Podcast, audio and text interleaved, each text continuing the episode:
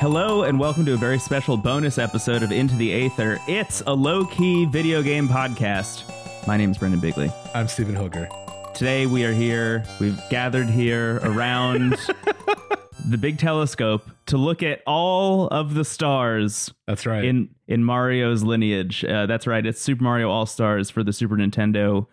This is our big bonus episode for the month. Just to clarify how these episodes work, I guess, because we've had a lot of new listeners recently, but every month we do one bonus episode that's usually focused on like an idea or usually a game, just one game. In this case, All Stars is a collection of games.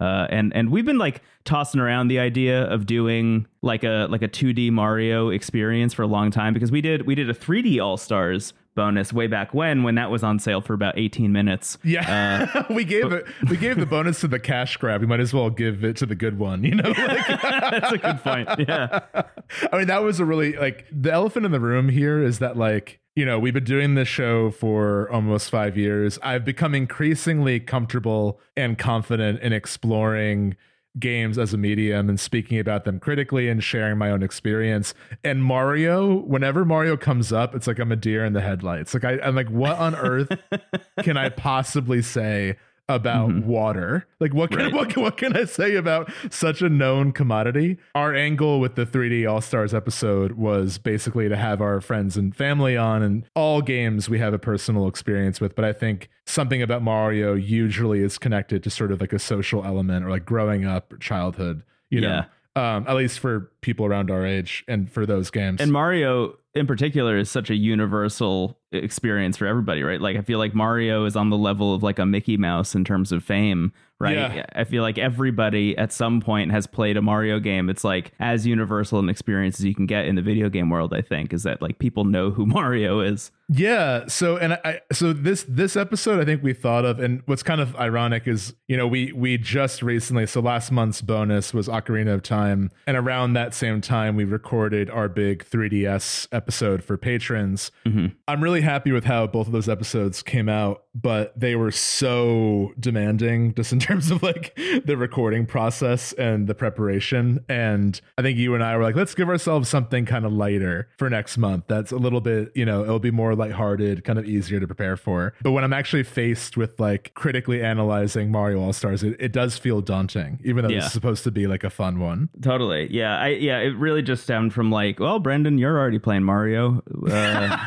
Yeah, might as well do a bonus about it. And it's been an interesting experience replaying all of these games for this episode, because I feel like usually I'll like boot up at one of the many games that's in this collection and just kind of like, you know, chomp at it for like 15 to 20 minutes and be like, wow, I got my little fix of Mario, and now I'm going to move on to the other game that I was planning on playing initially, but it's been a really long time since I've like fully sat down and said I'm gonna play through the games in Super Mario All-Stars. Yeah, me too. I think the last time I did it was in high school, which is maybe a good way to kind of lead into the history with All-Stars, at least for us. We should also mention we're talking about Super Mario World as well, which initially was not part of the Super Mario All-Stars package, but later on in the Super Nintendo's life cycle got packaged in. If you bought a Super Nintendo, you got All-Stars plus Super Mario World, which is pretty cool. But that was the version that I played way back when, because I didn't have a Nintendo system growing up. I was, as I mentioned many times on the show, a Sega Genesis kid. And my only real experience with Mario stuff was via like going to friends' houses. Like specifically, two instances in my life really stand out to me. Number one is that my babysitters, who lived across the street from me, had an NES, and that was the first time I ever played Mario. Was like, wow. They were babysitting me but needed to go across the street to grab something, and I imagine they were just like talking on the phone with somebody, if I'm being totally honest. I think they just like crossed the street and they were like, it'd be much easier to watch this kid at our house than at their house, and just like called some people on the phone, and they sat me down in front of an NES. It was two sisters that babysat me, which was really funny, but anyway, they sat me down in front of an NES. They were like, here you go, and I played Mario for the first time. Like I have such a vague memory of it.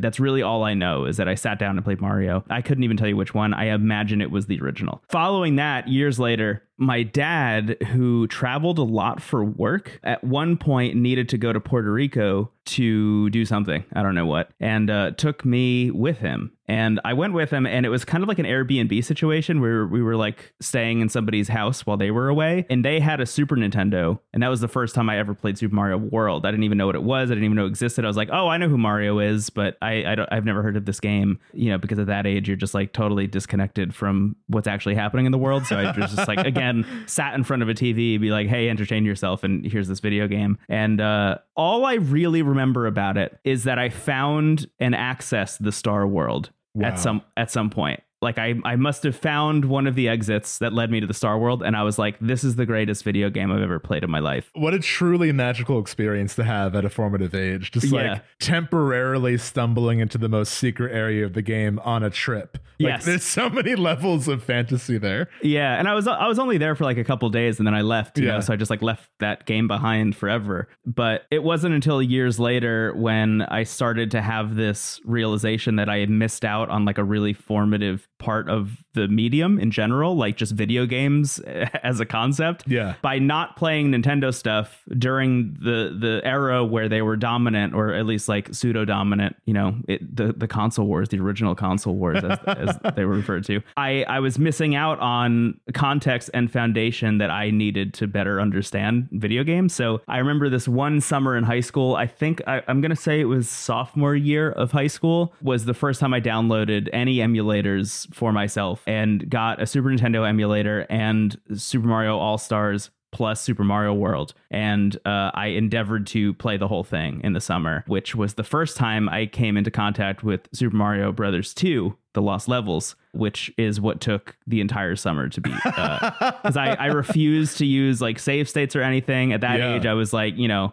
I don't know. I just needed to prove to myself that I could do it, I guess.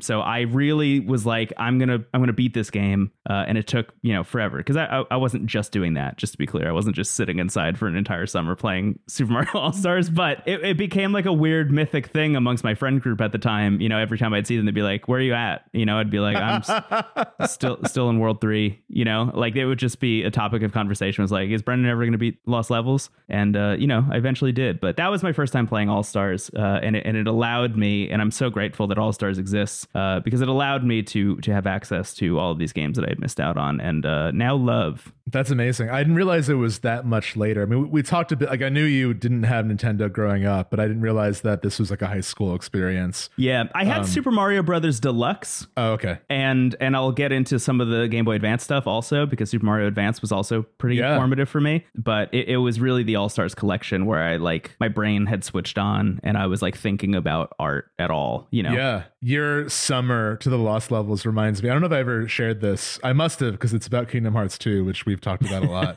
But I just was thinking like, what were like my high school summer games? Like every now and then there's like a game that takes over your summer when you're that age. And I distinctly remember one summer where during the day, like, you know, get up at 7 and then come back home at 5. I worked at a day camp as a counselor. And then at night I had musical rehearsal for like a summer play I was in. So I basically had like 2 hours of free time every day. And I just like instinctively went and played Kingdom Hearts 2, which like weirdly is the perfect summer game, because it's all about like, you know, this weird fleeting time with your friends that's like seemingly meaningless. It's gonna end because you might be a clone. They kept telling me that on musical rehearsal. They're like, stay in tune, stay in line, are you a clone or what? Where's the real Steven? This is Stexvin.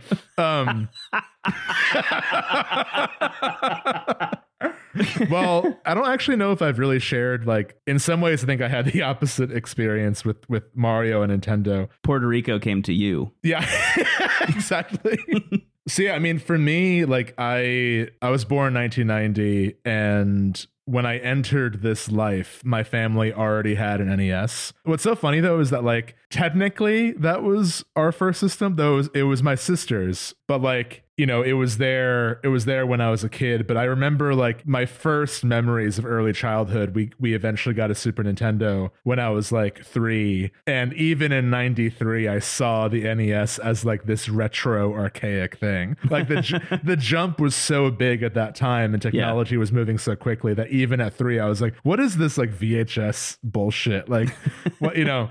So, but I remember like, we still played a lot. I remember on the NES, I had the Duck Hunt Super Mario Brothers combo pack, which was amazing. So I can't with confidence, maybe my family can tell me for sure, but I can't really say I know what the first game I played was. And there's a pretty wide scale of quality here, because on the NES I had Super Mario Brothers and Duck Hunt on one cartridge, which is great, best case scenario. Then I had Wrecking Crew, which was like kind of the like Disney straight to video sequel Mario, like still fun but like who's kidding who. It was Mario and Luigi at like their day job as construction workers. You had to break all the walls while eggplant men chased you, and there was like a weird trial run prototype Wario named Foreman Spike. It feels almost like somebody asked what would happen if they made a 16-bit sequel to Game & Watch. It's very arcadey in that way. But what's interesting though is you could make your own level in Wrecking Crew, and I remember doing that at a really young age. I named it Impossible with all caps, and it was just like all eggplant. That rules. So Wrecking Crew, knowing who I am now, there's a pretty good chance Wrecking Crew was my first game. The other one was Disneyland. Sorry, Waltz. Sorry, all disclaimers. Disneyland, made by Capcom. And that was a very bizarre game where you played as a cowboy who explored a strange recreation of Disneyland where all the big Disneyland rides were little mini games. So like Space Mountain was like an asteroids game. The best ones were Haunted Mansion and Pirates of the Caribbean, were both kind of like Castlevania games. And I remember the fun fact about that game, and what gave that game an air of mystery to me and my sister, was that the game prompted you to name the cowboy that you played as. But if you didn't name the cowboy, it defaulted to naming them Bamboo 7. And that's just like been seared into my head for my whole life. I'm like, Bamboo 7 for Smash. I love Bamboo 7. I'm like, what name could I possibly think of that's better than Bamboo 7? Yeah. Super Bamboo 7 All-Stars. Yeah. An alternate history where Disneyland was the biggest game on the NES. Yeah. Then we also had Beetlejuice, which was just terrible. It was one of those. Oh yeah, I played that game. Yeah, it was like you stomped on bugs and you couldn't beat it. Like it just wasn't finished. So in some ways I got the full scale of quality there. So those are the NES games. And then Super Nintendo, I think that was sort of the first system that I have any memory like playing with friends and family. And Super Mario World, I think in some ways kind of marked the moment where like games transitioned from feeling like toys that were kind of being passed around the room to like, oh, this is a transportive experience. Like this is something kind of beyond, like, I don't think I had the vocabulary for that at like age 4 or whatever, but I do think like thinking about how I felt playing Super Mario World versus really even any other Mario game at the time, distinct difference. Like I think that was really, I think you could say that was the game that like got me into video games. Like I know I've talked about FF7 and Ocarina being like the games that kind of showed me that games could be art and games could have like stories that inspire me the same way other mediums do. But I think Super Mario World is like kind of the beginning of it all. It's like the genesis of my interest in games. Right. And I'm very much not alone. I think that was the case for a lot of people of all ages, really,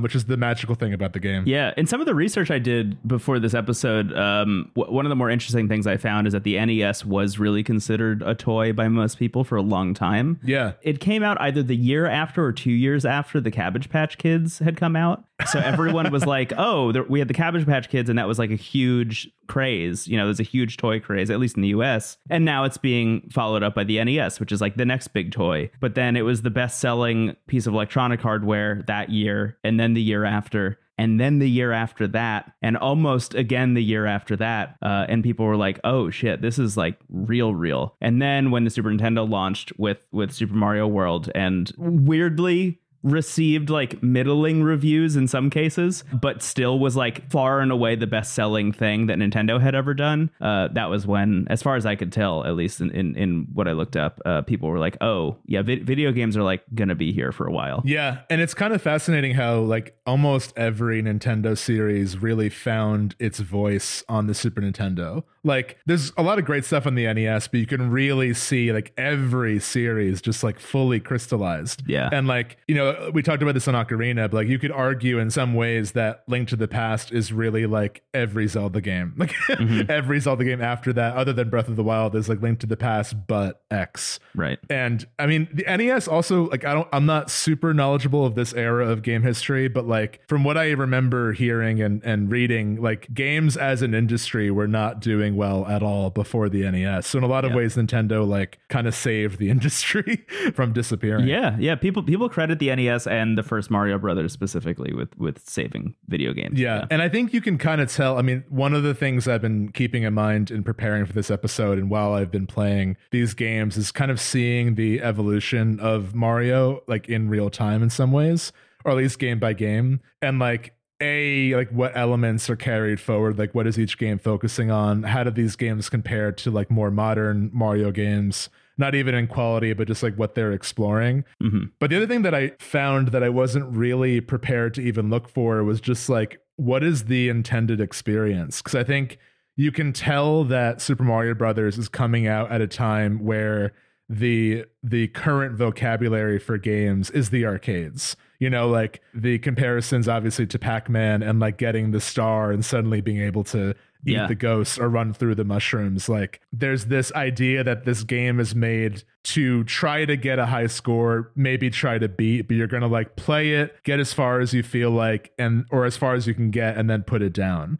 which in some ways is still what a game is, but I just think that there's this sort of like expectation that like you're going to try to beat it over time and it's going to be like a score chase type of thing. Mm-hmm. Whereas like that is not at all what Super Mario World is about. You know, like there's still lives and there's still like score chasing, but it's really a different mold entirely. Yeah. And I'm excited to go into details of what that means. Yeah. Yeah. I would say, and I think that's an important thing to bring up is like the prevalence of arcades at the time. Yeah.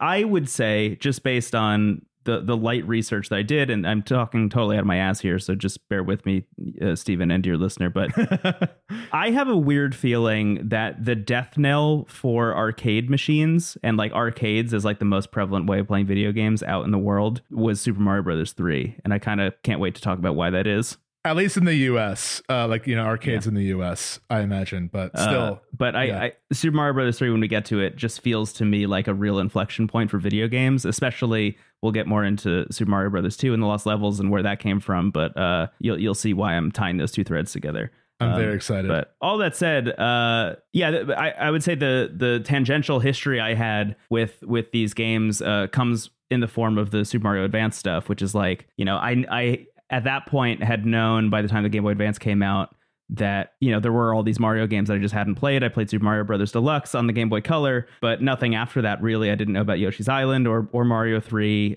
or World, really, outside of that brief stint in Puerto Rico. And the Super Mario Advance games like really allowed me to have the experience that I had longed for in that way, and really, really grew to love those games. But looking back, and I didn't realize this at the time because I wasn't thinking about games in this way, but like it's so obvious that those are just the Super Mario All-Stars versions ripped out and thrown on the Game Boy Advance. They added some stuff here and there that was fun, but for the most part, I mean, it's just like, yeah, here's Super Mario All-Stars. And we've broken it up into multiple games instead of giving it to you all in like one cool package. Yeah. and we've changed the names and made the numbering weird.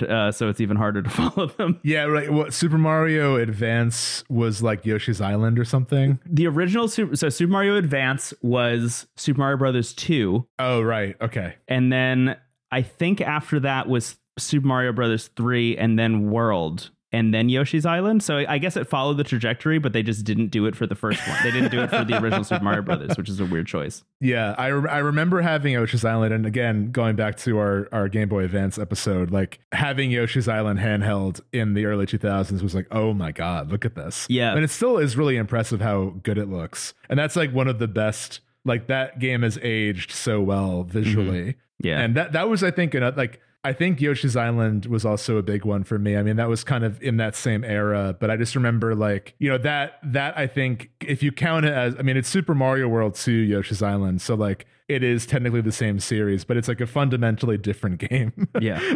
I jokingly refer to it as the first Strand game, and I'm I'm no longer joking. The more I look into it, you were carrying a baby across an open field, avoiding giant blue sea creatures and trying to bring everyone together in a remote and largely natural location. Wow. So yeah, episode over. Show over, maybe even. Not trying to undermine DS here, but I just think Yoshi's Island is secretly... I really feel like Into the Aether has just been building up to you saying that into a microphone. That's what we... I feel like I found my life's purpose.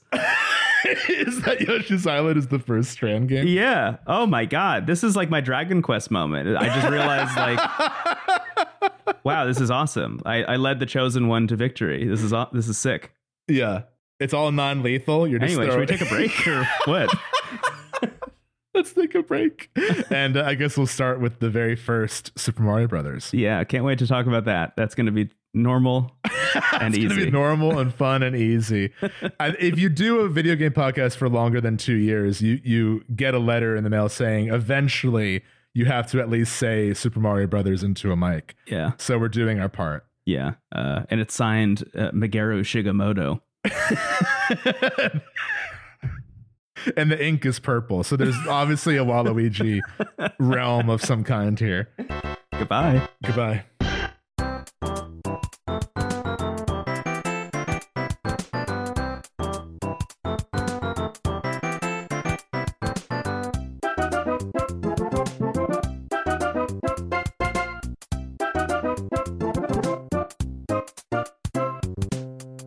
We're back talking about Super Mario Brothers for the Nintendo Entertainment System, or in Super Mario All-Stars for the Super Nintendo. We didn't even mention this really, but the Super Mario All-Stars pack is really like the first remake in a lot of ways. The differences are largely cosmetic. So they redid a lot of the backgrounds and the sprites. Yeah. The music is a new like composition of the original songs. There are some gameplay differences. I feel like it's stuff that unless you're speed running, you wouldn't really notice. But like there's some adjustments of like certain frames of things, but the more noticeable ones are largely just quality of life improvements. So like I believe in Super Mario Brothers, the one we're talking about, the first one, when you die or get a game over, you run out of lives, it starts you over at that world, not the full game, which is what it would normally do in the NES. Right. Yeah, which they double down on in Lost Levels, which is nice. We'll talk about that later. But yeah, the NES, this game came out in 1985, and on the NES, they didn't have any way of like saving games yet, really, which I think is... If I had to guess, I did find out that this was true of Mario 3, and I assume this is why there are warp pipes in Mario 1. Like, Mario 3 has the warp whistle specifically as a cost-saving measure, so they didn't have to put the, like, battery in the cartridge so you could save games, and I have to imagine that's why the warp pipes are in this game as well. I wonder if it was just like, well, if people can't save their progress, and this is, like, probably the longest game ever made in 1985, if I were to guess, it helps have the warp pipes. But I'm just curious, generally speaking, like your relationship with this game. Do you play it often? Like, how do you feel about Super Mario Brothers? Just like holistically. What's interesting is like, you know, we obviously just had our intro where we kind of shared our history with it. I feel like Steven, I feel a very personal connection to Mario 64 and Super Mario World. Those two in particular. Especially Mario 64, because that was like at a slightly older age where I had sort of more of a formative memory of it. Yeah.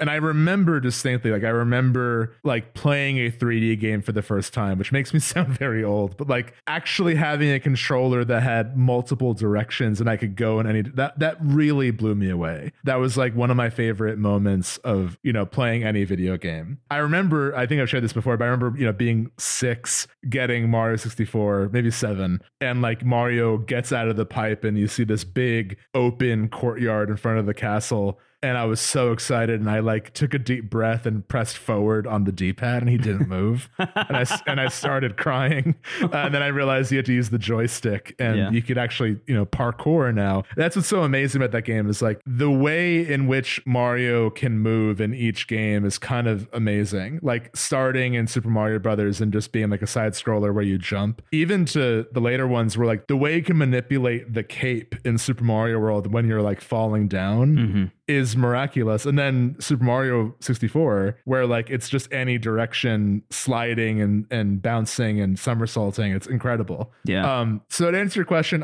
it's kind of felt like I mean, it's the case that like this game has just always been there. Like it's never really felt like mine. It's never felt like a game that I was especially good at or even really liked. It just has been such a known commodity. It's kind of like, honestly, it feels like Superman. It feels just like, it's like, yeah, it's just sort of there. It's just like this known thing that I didn't seek out myself, but I know exists. No shade on I eventually did seek out Superman, and I have a lot of comics I love, but like the memories of playing it, I think what's interesting is that I actually have more early memories of playing the All-Stars version than even the original NES cartridge. Like I remember having that and playing Duck Hunt, but I actually have more of a like, when I think about all these games, I don't think about the NES versions first. I actually think about the All-Stars versions. It always kind of takes me by surprise when I see the look or hear the music of the NES originals, because they were just a little bit before, you know, my time playing games. That's interesting. I have the opposite with this one specifically. Oh, yeah. This one is such a formative game for me, specifically on the Game Boy Color, getting Super Mario Brothers Deluxe, which is just like a really that was an amazing game for the game. I know our producer AJ is a big fan of Super Mario Brothers Deluxe too, so shout out to you, AJ. But I just remember playing that game like incessantly because the idea of like having a Mario game that I could have in the backseat of the car while like my mom is running errands was just absolutely exhilarating to me. But also I feel like that game rewards creativity in ways that I didn't really appreciate at the time, but like even the first moment where you realize you can like bust up a block in 1-2, you know, while you're underground and like jump up on top of the level and like Mario, you can just see Mario's feet like scurrying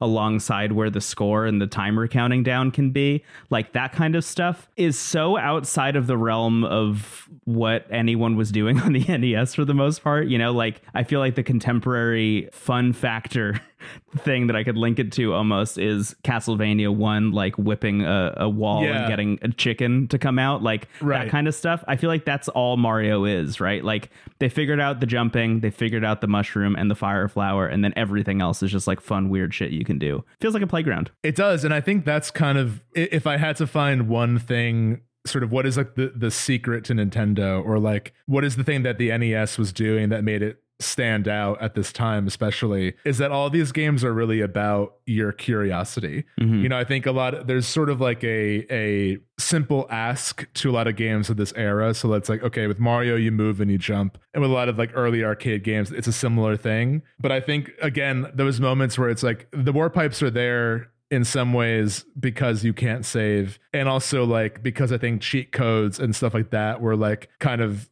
part of the experience at the time. Right. But I think that was the beginning of Mario having a dual interest in both being a platformer and also being like a weird place to explore. Yeah. Like I actually think that you start to see like some Zelda DNA in the later Mario entries of just like having this be a game that is rewarding your curiosity, like you said, and your creativity. Yeah, I think this is really going to be, at least for me going into it, this is what I anticipated the through line of the episode really being, is like the further into Mario you get, like the lineage of Mario games, you know, although I think a lot of people look at them and, you know, your takeaway could be like, oh, they added this new power up to this one, or, you know, now Mario does this if you crouch and then jump, or like there's a wall hop or whatever. Now, I really think, and I might be wrong about this, but I really think that for each iteration of Mario, the further in you get, the more the team making it asks themselves, how do we enable more creativity in the player? How do we allow them to explore and find new things? And especially in this era that was like pre-internet, where it really just was word of mouth that allowed you to have conversations about Mario and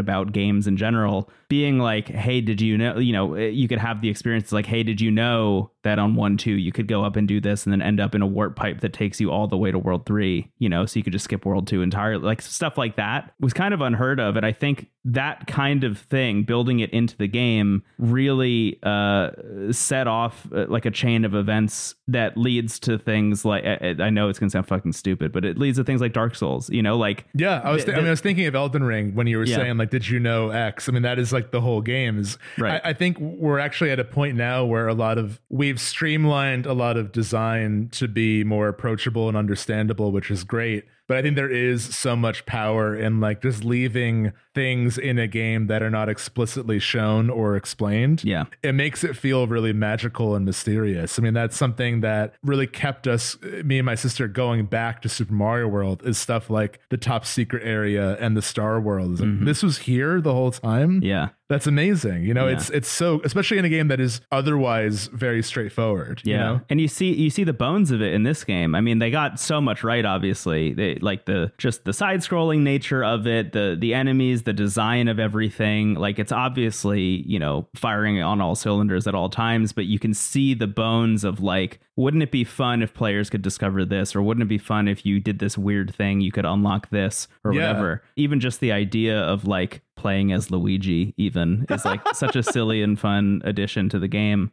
Being able to pass the controller back and forth, you know? I didn't fully remember how strange the Bowser stages are. I mean, in some ways, I think you could say they're the weakest part of this game because like they don't really know how to do boss fights in Super Mario Brothers. Like, there is kind of a thrill in like, to defeat Bowser, you just have to trust a moment in time. It's like a singular jump to get to the axe.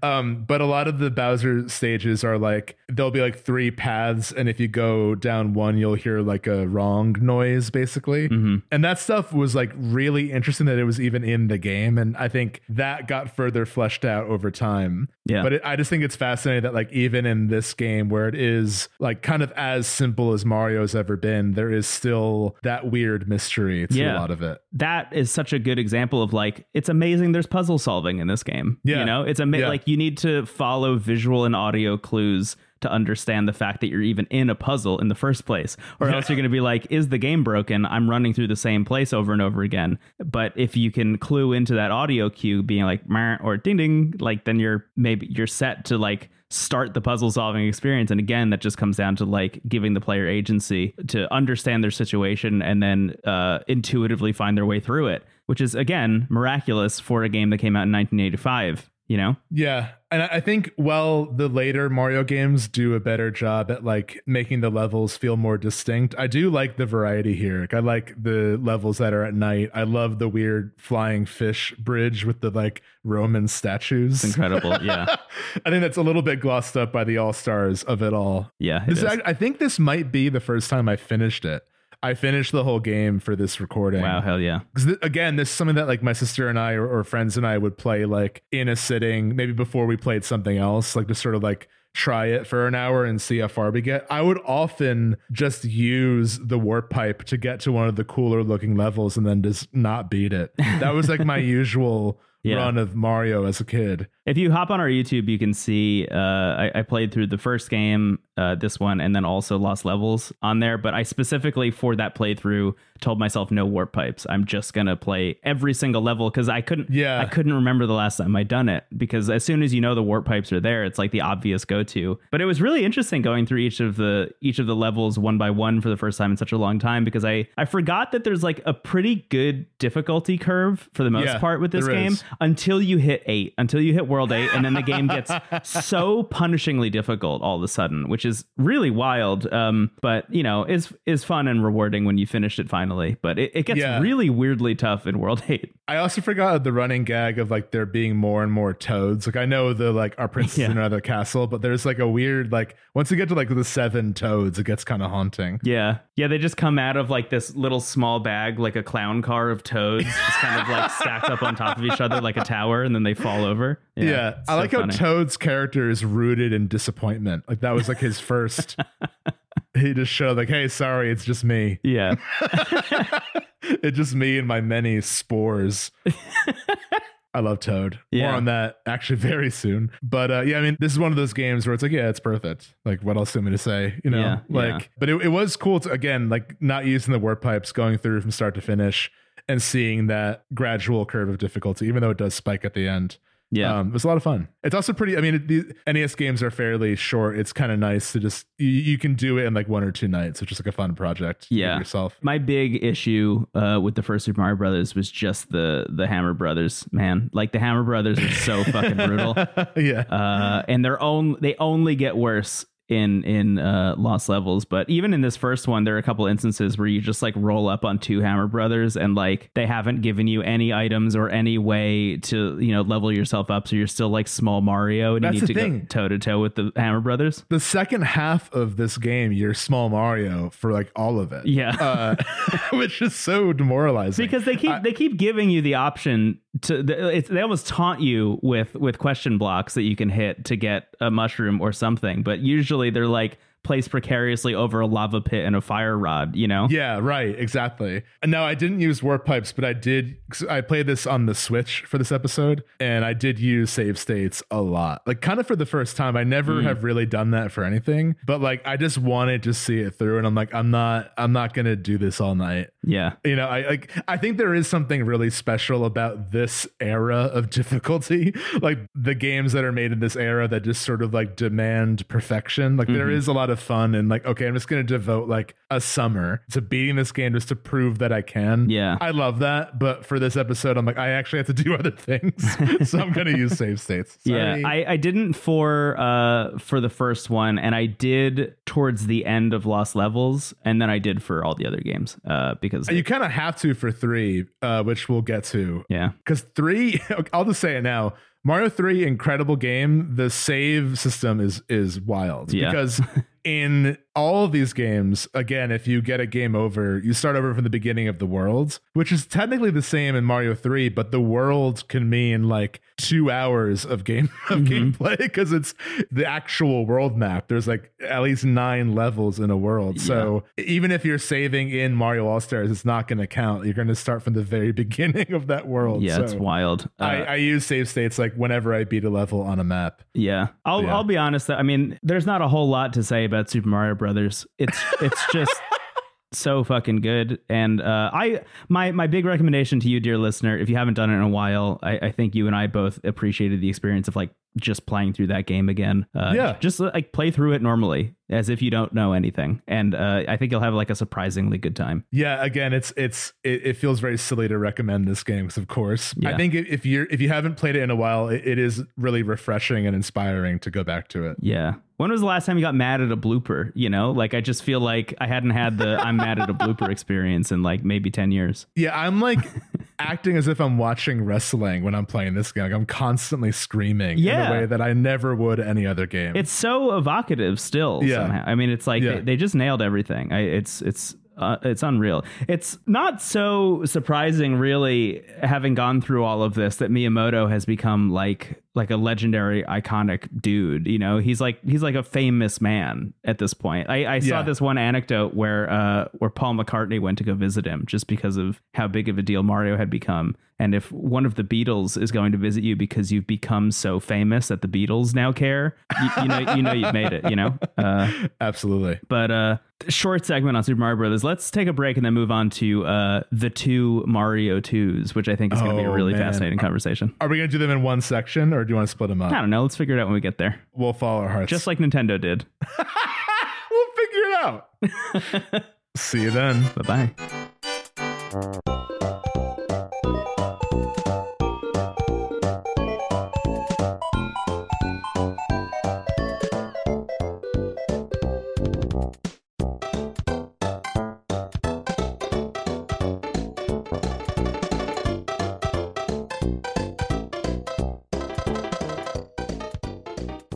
All right, we're back. We're talking about the 2 games that I think are really like, I think the black sheep of the Super Mario lineage, if I had to say. Yeah. The first one being Super Mario Brothers 2, like the original version that released in Japan, also known as the Lost Levels by the time it came here, and Super Mario Brothers 2, the version that was released outside of Japan, which I learned was called Super Mario Brothers USA, by the way. Oh, really? In Japan. Yeah, when Super Mario All-Stars Collection came out, which I love as a name. It's very silly. But Super Mario Brothers 2, which then became the Lost Levels, I didn't know this initially until I started looking into it, but apparently it started its life as an arcade game.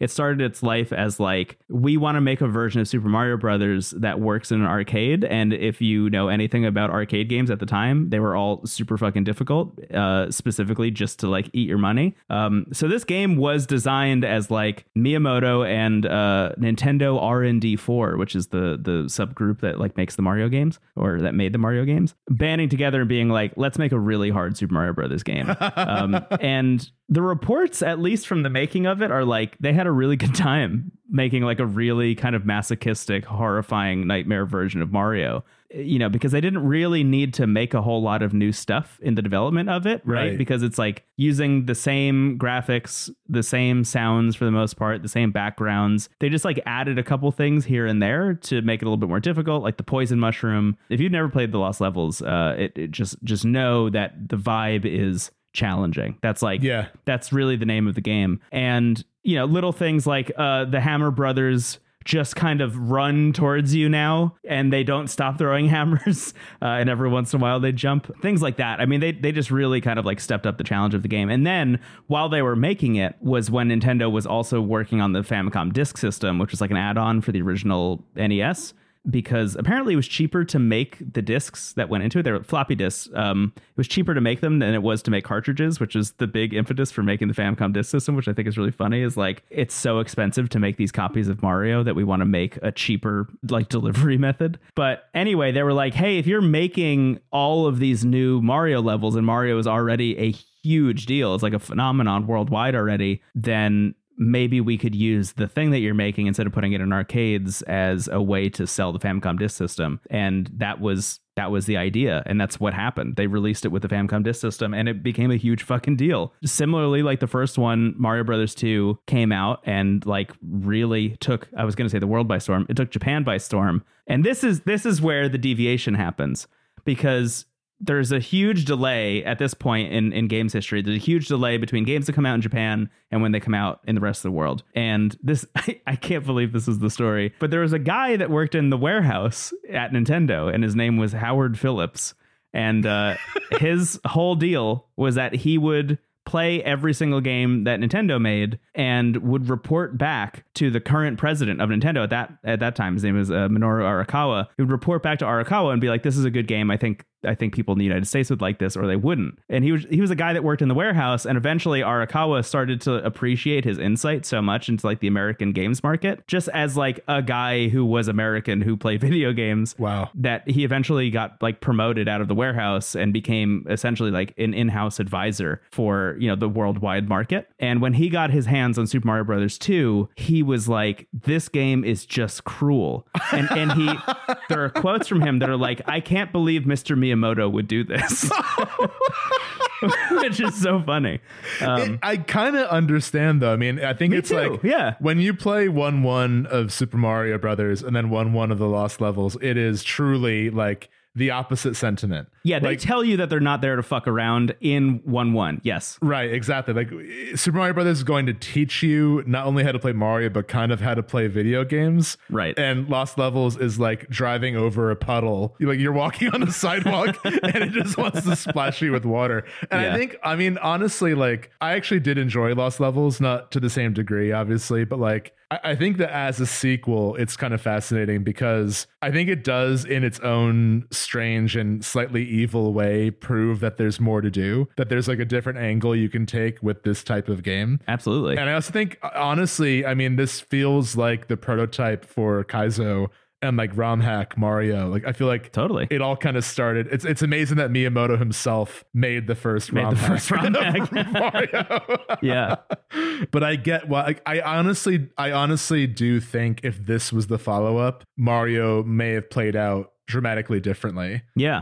Or very differently in the US than how it has played out. And that was the conversation going on internally at Nintendo also about releasing this in the US. I think the going line that everyone always hears and talks about is like, oh, this never came to the United States or never left Japan because they thought it'd be too hard for, you know, the worldwide audience, and only Japanese people could do it. But even in Japan, I didn't know this, but even in Japan, like on the box art, it was marketed as like, this is a challenging version of Super Mario Brothers. Like, yeah, it had Mario like doing, you know, the two and stuff, and it was like cartoony and cute, but there was this like big golden button on the top left of the box that said for super players only. That was like super players. That was like, this is only for people who think that they're like up to the challenge of playing it. So even at the time they knew it was too hard, and they must have, because they were making it for an arcade machine to eat people's quarters, you know? Right, exactly. That's sort of the missing piece when you're just playing it in the All-Stars collection. You know? Right. Yeah. Without that like context, when you're just in the vacuum of like, oh, finally I can play this thing that was never released in the US. It's like, what the fuck were they thinking when they made this? And it turns out it all stemmed from like pretty understandable business moves, you know? Yeah. But at the end of the day, I think you're right that Lost Levels just proves like Mario can continue in a billion different directions, and this is one of them. And I think it, you know, a lot of people look back on it as maybe like, you know, not a mistake per se, but something adjacent to a mistake. But honestly, playing it, I love Mario Brothers 2. I love the Lost Levels. I've now played through it twice in its entirety in my life, and both times were like deeply challenging and really rewarding in a way that I look for in so many other games now. Like, I feel like my love of Lost Levels in high school really connects directly to things like my love of The Binding of Isaac a couple of years later, and roguelikes in general. Yeah.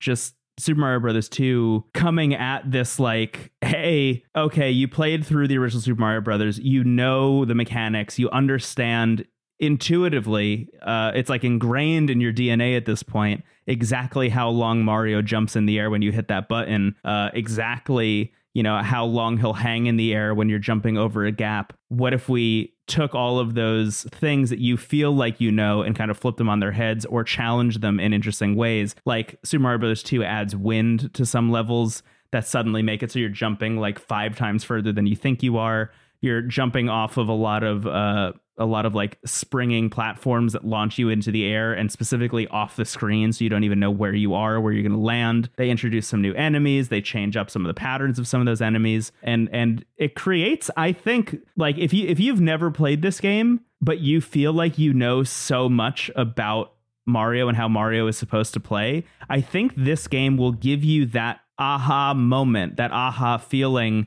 that is hard to get now about Mario. You know, it'll bring you back down and ground you again in the like, I don't even know what's possible here, which is so exciting to feel about a game that literally like looks and feels exactly like the first one, to have absolutely no context for what could come next or what's possible even. The first time you see Bowser and he's throwing hammers at you, or he has wings, is like horrifying, you know? It's like a phase push in a Souls game. Yeah, they just continue to add horrible superpowers to Bowser the further into the game you get. And you still need to beat him the same way. You just need to make it to the other side of him and hit that little switch. But either way, I mean, like, it's just going to get harder and harder and harder. And thankfully, in the Super Mario All-Stars version of it, they used the save structure and made it so if you die, it just brings you back to the level that you were on, not the world, which is amazing. That's even better. Yeah. Huge quality of life improvement. Yeah, and that lets you, I think, enjoy it without being too frustrated. The connection I'm making right now to hearing you talk about the Lost Levels is like, I do think in some ways Mario has secretly kept this duality, because I think in a lot of the more modern Mario games, like Odyssey comes to mind, where it's like the core game of Odyssey is like 8 hours of just pure joy. Yeah. But then if you stick around, they're like, all right, if it's just the freaks, there's a lot more of the game and it's way harder. Yes. If you want it, it's like every Mario game since has secretly had a Lost Levels epilogue. Right. In some ways. It just, in this case, they're two distinct games. Yeah. It's funny in Super Mario All-Stars too, because they kind of do that also with the Lost Levels. Like, you beat the Lost Levels. Right. You beat 8-4, and then they're like, guess what? A-1, baby. Yeah. Let's do it again. Same with the original. Like, when you beat it, you can do like an altered version of it, which is cool. The big thing that they do with the original, which I think is really cool, is they just replace the enemies with different harder versions of enemies. So like, instead of Goombas, it'll be Spinies or something, which is a fun way to kind of change up, like, okay, if you've memorized how 1-1 works and suddenly you're faced with Spinies and 1-1, like that becomes kind of like a more interesting experience. But Lost Levels just having like a whole second set of Eight Worlds is pretty shocking. Yeah. And it's the moon in Odyssey, basically. Yeah. Yeah. And I think that weirdly leads me into Super Mario Brothers 2, the US version. So I didn't know this either, but this initially was, as we mentioned, it was called Doki Doki Panic. It was a game that released in Japan as Doki Doki Panic, but was made by the same team that made the Mario games. I didn't know this. So like Miyamoto was involved, like the whole crew was getting back together to like make a new thing. Specifically, the idea was, what if instead of going horizontally, it was a side scroller where you went vertically, which is a cool idea. Absolutely. Yeah. And over time, the further into it they got, they were like, this kind of plays itself out really quick. So they kind of did a blend, which I think was smart just for variance purposes. But it had these 4 characters that were specific to that game. And then when they realized and decided they didn't want to release the original Super Mario Bros. 2, the normal version of it, outside of Japan, this became like a really obvious like tile swap kind of situation to just turn it into Mario very quickly. And they went in and they made some changes. You know, it's not just like a total 1-to-1 thing. It's not like you go play Doki Doki Panic and it's exactly the same game. Like, yeah, it's fairly close. I mean, it's interesting to see what's different and what's the same. Like a lot of the enemy designs are kind of 1-to-1. Like that's like Shy Guys and Birdo are all from Doki Doki Panic, which is fun. One thing though, that kind of makes a little bit more sense is like, famously in Mario 2, you are like picking up enemies instead of jumping on them, which is another kind of flip. Yeah. And you're pulling stuff out of the ground to throw it at enemies. And one of the things you can find is you'll pull up a root and it's like a weird potion that becomes a door. Yeah. But in Doki Doki Panic, it's a magic lamp, which I think actually makes way more sense. Yeah. But anyway, you were saying. Yeah. One of the things I didn't know about Doki Doki Panic is to beat the game, you needed to beat all of the stages as all 4 characters. Yeah, it's like 13 Sentinels. Exactly. Yeah. It's just like 13 Sentinels. And thankfully, they got rid of that for the Super Mario Bros. 2 refresh. Yeah, that would be too much. I'm really curious because I know you were sharing, you know, your experience with all the Mario games on YouTube, and you played the first level or 2 of this and just like tapped out. You're like, nah, I'm not doing this. Like, this Lost Levels was actually way better than this. Yeah. What do you think? Like, has that opinion changed at all, or how do you feel? I'll be honest, it hasn't really. Like, I went back and I played a lot more of it. I didn't finish it, and I don't think I've ever finished this game. I'll be upfront and just say that I didn't finish it. But I did play a lot more of it. I started to see more Birdos, for example. I didn't even realize this when we were doing our Mario Kart stream where we were playing as Birdo and you could change Birdo colors. There are different Birdo colors in this game. I had no idea. Yeah, I had also forgotten that. Yeah. There's like a red Birdo in there. Anyway, I appreciate a lot of what this game brought to the table, and I'm really thankful that Nintendo and R&D 4 specifically took a lot of the things from Doki Doki Panic and decided to bring them forward and make them like part of the DNA of Mario as a whole, right? The idea of like picking up and throwing items is a huge piece of Mario that started here. Although you already had, you know, examples of Luigi being a little bit taller and being a little bit floatier and kind of running like he's on ice, you know, versus Mario, which can't jump as high, but, you know, it has a little bit more traction. Introducing like the versions of Toad and Peach that we now know, you know, like you look at a game like Super Princess Peach and it's just like a 1-to-1 matchup of how she controlled in Mario Brothers 2. That kind of stuff I think is really cool. But for the most part, I find this game to be obtuse in ways that aren't fun for me. I like a lot of the exploratory stuff. This weirdly, I don't think I've mentioned this on the show before, but when my dad installed a bunch of emulators on our Gateway computer at one point, this was the game I played the most, weirdly. And even at the time, I remember not getting it. And that's, I think, why I played it as much as I did. I played that in Castlevania 1 a lot. In both cases, I was like, I should be able to do this. Like, I should be able to understand this because I've played Sonic the Hedgehog and Comic Zone.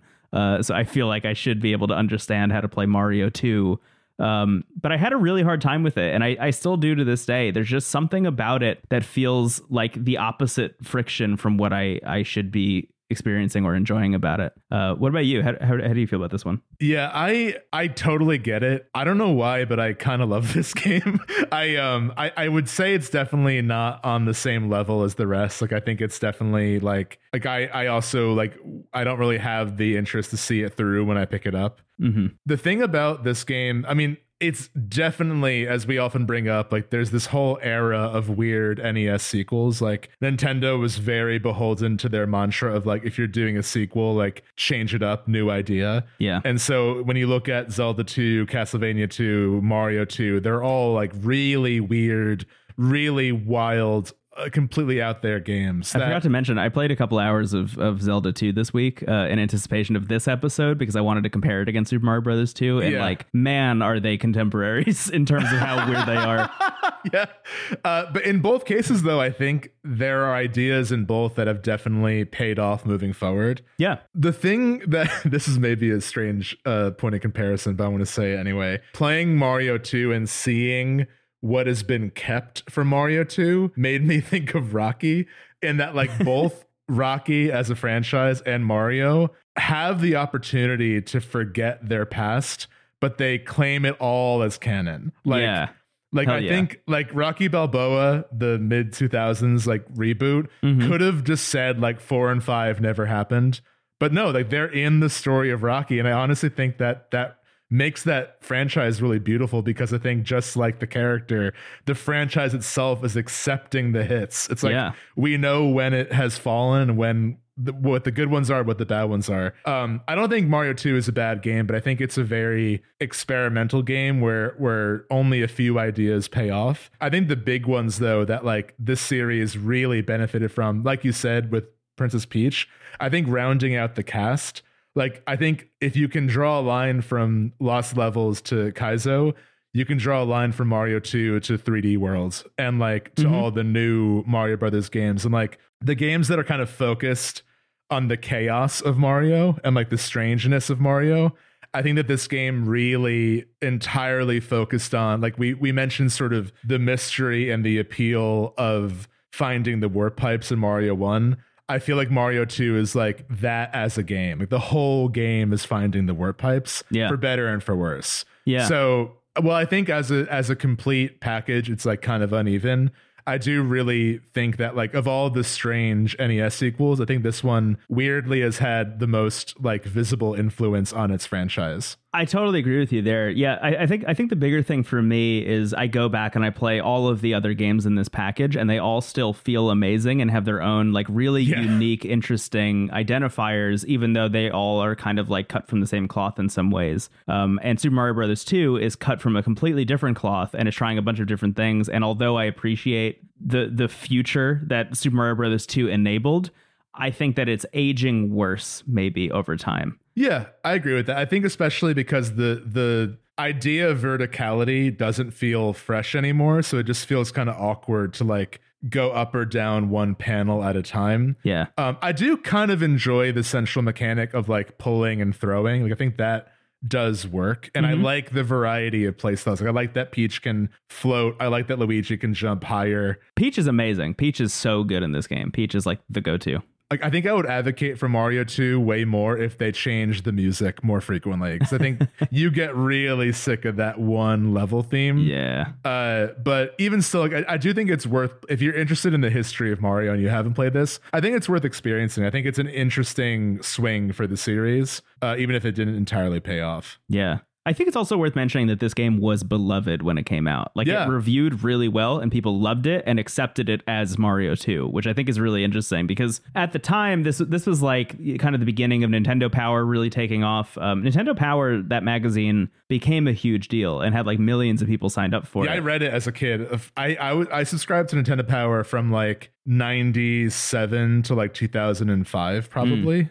I was an active reader. I read every issue, no matter what was in it. Oh, man. I'm kind of weirdly jealous of that. I never had that experience at Nintendo Power. It was awesome. I think just awaiting the mail on getting that magazine, it was a really cool ritual. And like, I remember being pissed at gamers in 2001 for bashing the Wind Waker art style. They're all like, this looks like it's for kids. I'm like, I'm a kid and I want it. And it looks great. And like, talk about games that have aged well. Wind Waker still looks incredible. So. Yeah, totally. The reason I bring up Nintendo Power specifically is they didn't talk about Lost Levels or the original Super Mario Brothers 2 at all, because they were so focused in Nintendo Power on like, okay, what will our readers be able to play? So they, although they knew that Super Mario Brothers 2 like existed and was released over in Japan, it was not a thing that they talked about. So again, pre-internet, it was like, yeah.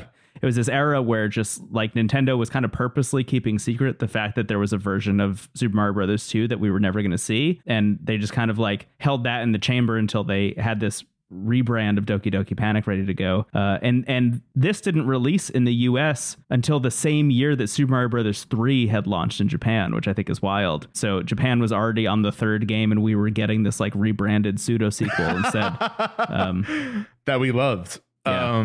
And yeah, I also think, and not to, you know, continue like trying to simplify history in this way, but like, I also think this game kind of paved the way for like Mario Party and Mario Kart too. I think just by nature of like, I know that's maybe a bit more of a stretch, but like having the focus on the whole characters and the weirdness of it and sort of like, because I played this game too growing up and like, I never really thought about it too critically. I just sort of also like just took it in. I just sort of like trusted, like, oh yeah, this is also Mario, I guess, yeah. Even though it feels completely different. And like what I remember having the most fun with is like just when you lose, you can start over and choose a new character. And just like that feeling of like passing a controller around and so like, well, let me try and I'm going to try as Peach. Like that was so fun.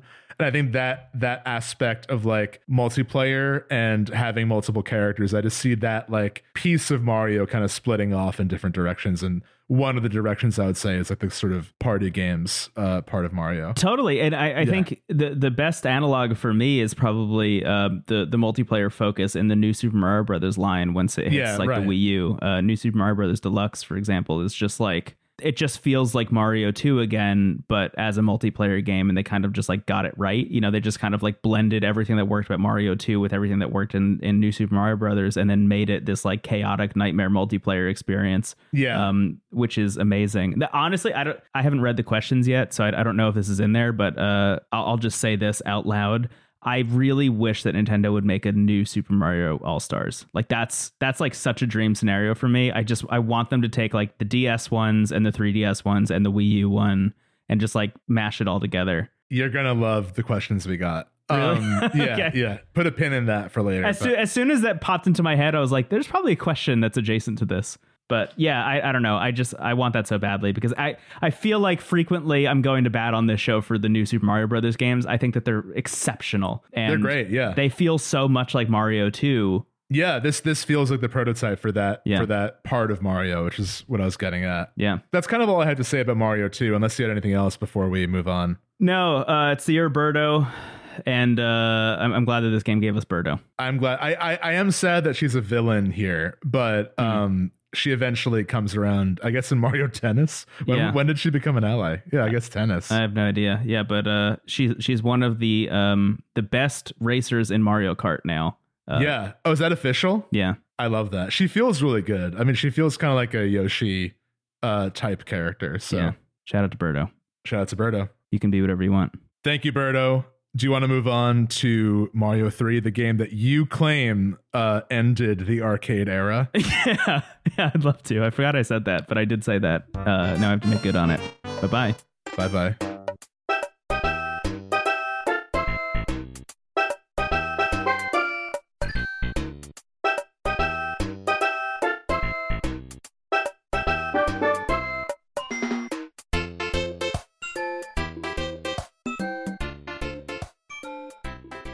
Let's go to Mario 3. We've actually shown excellent restraint. I was just thinking that. There's a versions episode where every chapter is like, woohoo, wah, wah. But, you know, we have our poker face in terms of both of us being able to do a pretty good Mario. Yeah, I think it's just like the daunting nature of needing to talk about Mario is kind of suppressing the like... It almost feels like we're on stage, like presenting in front of a class, you know? Right. Yeah, a little bit. It's just you and me here. We could have fun.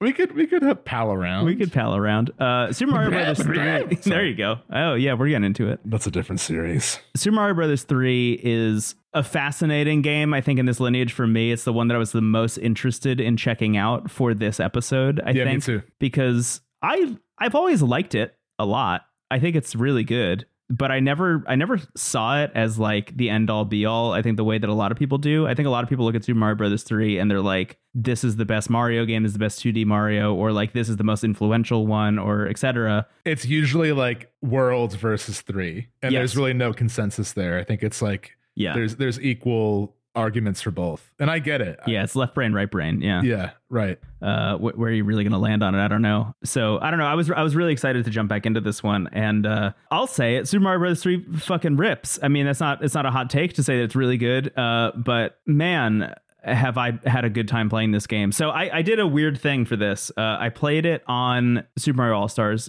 in the SNES collection, but then I went back and also played the Super Mario Advance version of it, because that, for some reason, cool, also got released on the Switch. And I like it. I like the Game Boy Advance version more, weirdly, than this. And I don't know why, because they're like almost exactly the same. But something about playing it on the Game Boy Advance version just felt like I locked into the controls a little bit better. And I didn't look up any differences between those two versions, really. But what I know about the making of Super Mario All-Stars and like where that came from was that team saying like, we're going to try and get as close to the game feel of the original as possible for all of these in this kind of, you know, new engine that we're putting together for this. But also they were limited by the fact that they needed to figure out how to fit all these games into one space. Whereas Super Mario Advance, that version of Super Mario Bros. 3 is like, we're building this from the ground up. And I wonder if they just like nailed the game feel a little bit better, because I also went and played the NES version of it. And I think that those two feel like contemporaries, and the All-Stars version feels a little bit less than in the game feel specifically.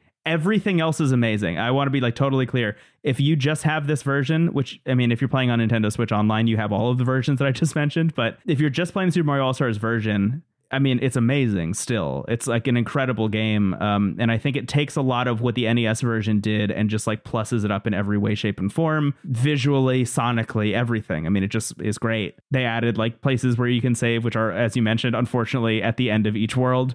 But like, at least they're there. And that's better than the original, where they just had the warp whistle and you could hypothetically never find the warp whistle. So you just didn't even know that was an option. But in terms of like the different versions of these games that I played, for some reason, the Game Boy Advance one was the one that I made it the furthest. And I finished it on the Game Boy Advance version. Oh, nice. and loved my experience playing through it in a way that I haven't with Super Mario Bros. 3, I think, since I first played it on the Game Boy Advance way back when. Yeah, this one's a weird one for me, because I always sort of it always sort of melted into Super Mario World for me, because, again, like, yeah, my, like, with the original Super Mario Brothers, I actually had that game, so I knew that distinctly from the All-Stars collection, mm-hmm, even though Duck Hunt was also there, which was incredible. Yeah, but like, I never played the NES Mario 3, so I only knew Mario 3 from this collection. And so that was around the same time that we already had Super Mario World, so I just think I like it was a similar thing where, like, when Phantom Menace came out, I was 9, and I wasn't old enough to understand, like, what is this? Like, they just re-released the old trilogy, and I didn't really know, like, the order of the movies and what was supposed to be what. So I remember just sort of, like, not really knowing what Mario 3 was about separate from Mario World until, like, probably college, where, like, I remember a friend of mine had, like, his Super Nintendo in his dorm room and had Mario 3 or Mario All-Stars, and we played Mario 3. It was really cool. This, like, oh, this is the game that came out before. You can see, like, they are in many ways the most similar. Like, I think all these Mario games are so distinct from each other, but I think Mario 3 and Mario World have a very similar skeleton. They both have, like, the introduction of the world map. They both have a lot of, like, secrets in not even just the levels, but, like, exploring the actual hub worlds. And that's something that I think is really magnificent about Super Mario 3, is, like, as you play, getting these items that you don't know exactly what they do, but then just, like, trying out stuff. And like in one of the worlds, I think the third world is the water world, and, like, there are Hammer Brothers on the map where if you walk into them, it will bring you into a fight with the Hammer Brothers, and if you defeat them, you get a hammer. And then I learned, like, oh, I can use the hammer on this rock on the world map, mm-hmm, that will allow me to take a boat and then explore, like, other, like, the fact that they gamified the actual level selection process right, it was such a brilliant move. And like they double down on that in Worlds, but there's something about the use of items in 3 that makes it almost feel kind of Zelda-y. Yeah. And I wonder if that's like a factor when people compare the two, because it is really cool. And there's such little details, like if the Hammer Brothers, if the tile you're on when you bump into them is like a water one, there'll be like a little bit of water in the level when you fight them. Like It's so cool. Like that attention to detail, it makes the world feel alive. And that's, again, I think you can see like Mario 3 really does feel like 1 plus 2, like truly, like they kept the stage play curtain, which I'm so glad you kept that. That was such a silly idea, and I'm so glad it's stuck. Yeah. And just this sort of aspect of like experimentation and mystery and like throwing items at stuff from 2. Adding that to the sort of like solid platformer of 1, I think makes 3 a really special game. Yeah. I think that like picking up and throwing stuff even I think is evident in, if I recall, it's the first level when you get to like knock out a red Koopa, take his shell, and then use it to kind of bounce between a bunch of golden blocks that just like essentially rattle back and forth and give you like 1 billion coins just by going back and forth over and over again. That kind of stuff, I feel like, you know, although it feels so silly to say, is like revolutionary, you know, and becomes so much of what Mario is about from that point on, is like picking up an item and holding on to it just in case you need it later, things like that. And they kept the interest with verticality with the Tanuki suit, which I believe is the first time we're seeing that, and that allows Mario to fly. I think it's also like, I'm really fascinated by this game giving like a visible metric to Mario's momentum. I don't know of any other Mario game where like we can actually see in like a numeric visual value like how fast Mario is going. Yeah, right. There's even an item that allows him to just keep maximum momentum at all times, which is so cool. Yeah. I also like that there is, you know, you're not like Peach this time is just giving you items and advice as you beat each world. And there's something like they're having a lot of fun with just things you maybe don't realize are new ideas while you're playing it, but like Mario sliding down a hill to defeat enemies instead of jumping on them. Right. And even just the momentum of levels. So I think in the first Super Mario Brothers and even in Mario 2, they have a very set level. Like, you know, Super Mario Brothers, very simple, left to right. You're usually moving at a fairly similar speed. There's a little bit of stop and go with the castle levels, but it largely all feels like the same game. In Mario 2, it's a lot more like kind of exploring. It's less about platforming and more about interacting. And then 3, you kind of get all varieties. And I think what really stands out are the airship levels, where it almost becomes a bullet hell, where like you're very slowly creeping from left to right as the screen moves, and also like all these projectiles are like ominously moving in different directions. Yeah, it's like, it's the beginning of auto scrollers in Mario. Yeah, which is also like a staple at this point. And I think each level does a good job kind of, if, you know, 1-1 teaches you how to play Mario. I think in Mario 3, that first world kind of gives you all the tools you need to play Mario 3.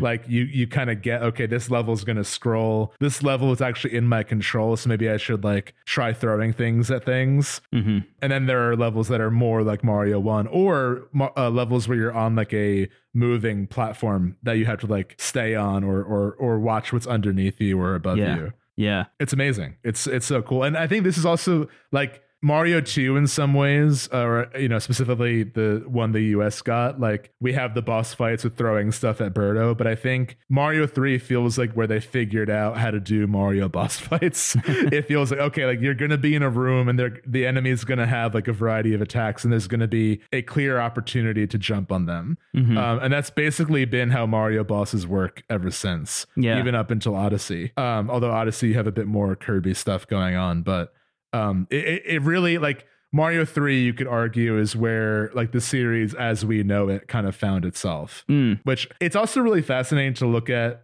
Mario 1 through 3 here, and also think about 3D All-Stars with like Mario 64, Sunshine, and Galaxy, because it really is the same. Like Mario 64 is the blueprint for 3D Mario. Sunshine is like the weird middle one that like is trying out a lot of things, and maybe some is working and some isn't, but like the ideas are paying off. And then I think Galaxy, like that is the Mario, the 3D Mario that feels like the series as we know it right now. Like, Galaxy really does feel like the modern blueprint. Whereas 64 4 is sort of the overall 3D like test. Yeah. In some ways. Yeah, and I think this goes back to what we were saying right at the top also, is like this is an evolving lineage of enabling creativity in the player and enabling curiosity and rewarding curiosity. Because in the first game, I mean, you have little bits of that, right? You have like the puzzle solving elements, and you have elements of like, can I go down this pipe? Yes or no? And like just trying stuff out and seeing what works, and eventually kind of just like slowly memorizing those levels one by one. But then, as you mentioned, Mario 2 becomes almost like an experiment in doubling down on that exploratory element and asking the player to just like really try every, like,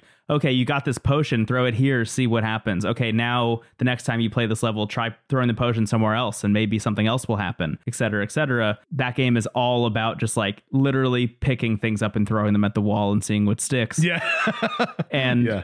Super Mario Brothers 3 taking all of that worked so well and then adding on this like world map thing on top of it, and all of these interesting items, which I thought was amazing. Just the introduction of like the raccoon suit and then the Tanuki suit and the frog suit and the Hammer Brothers suit. Yeah. Like, yeah, I totally forgot that all that stuff was in this game. I did find out that the reason all that stuff is in the game initially is because since the creation of the first Super Mario Brothers, Miyamoto had this drawing, the scribble that he had on his desk that he had pinned up, that was Mario riding a dinosaur, and he was obsessed with the idea of getting Mario to ride a dinosaur at some point, and he kept trying to make it happen in games, and they just like couldn't make it work technologically, and he was so bummed out about it that he was like, well, we got to figure out something. And somebody else in R&D 4 came up with the idea of like, well, if we can't have Mario riding animals and using their powers, then what if we had Mario turn into those animals and use those powers instead, which is of course like, you know, one of the most brilliant things that anybody's ever thought of in a video game,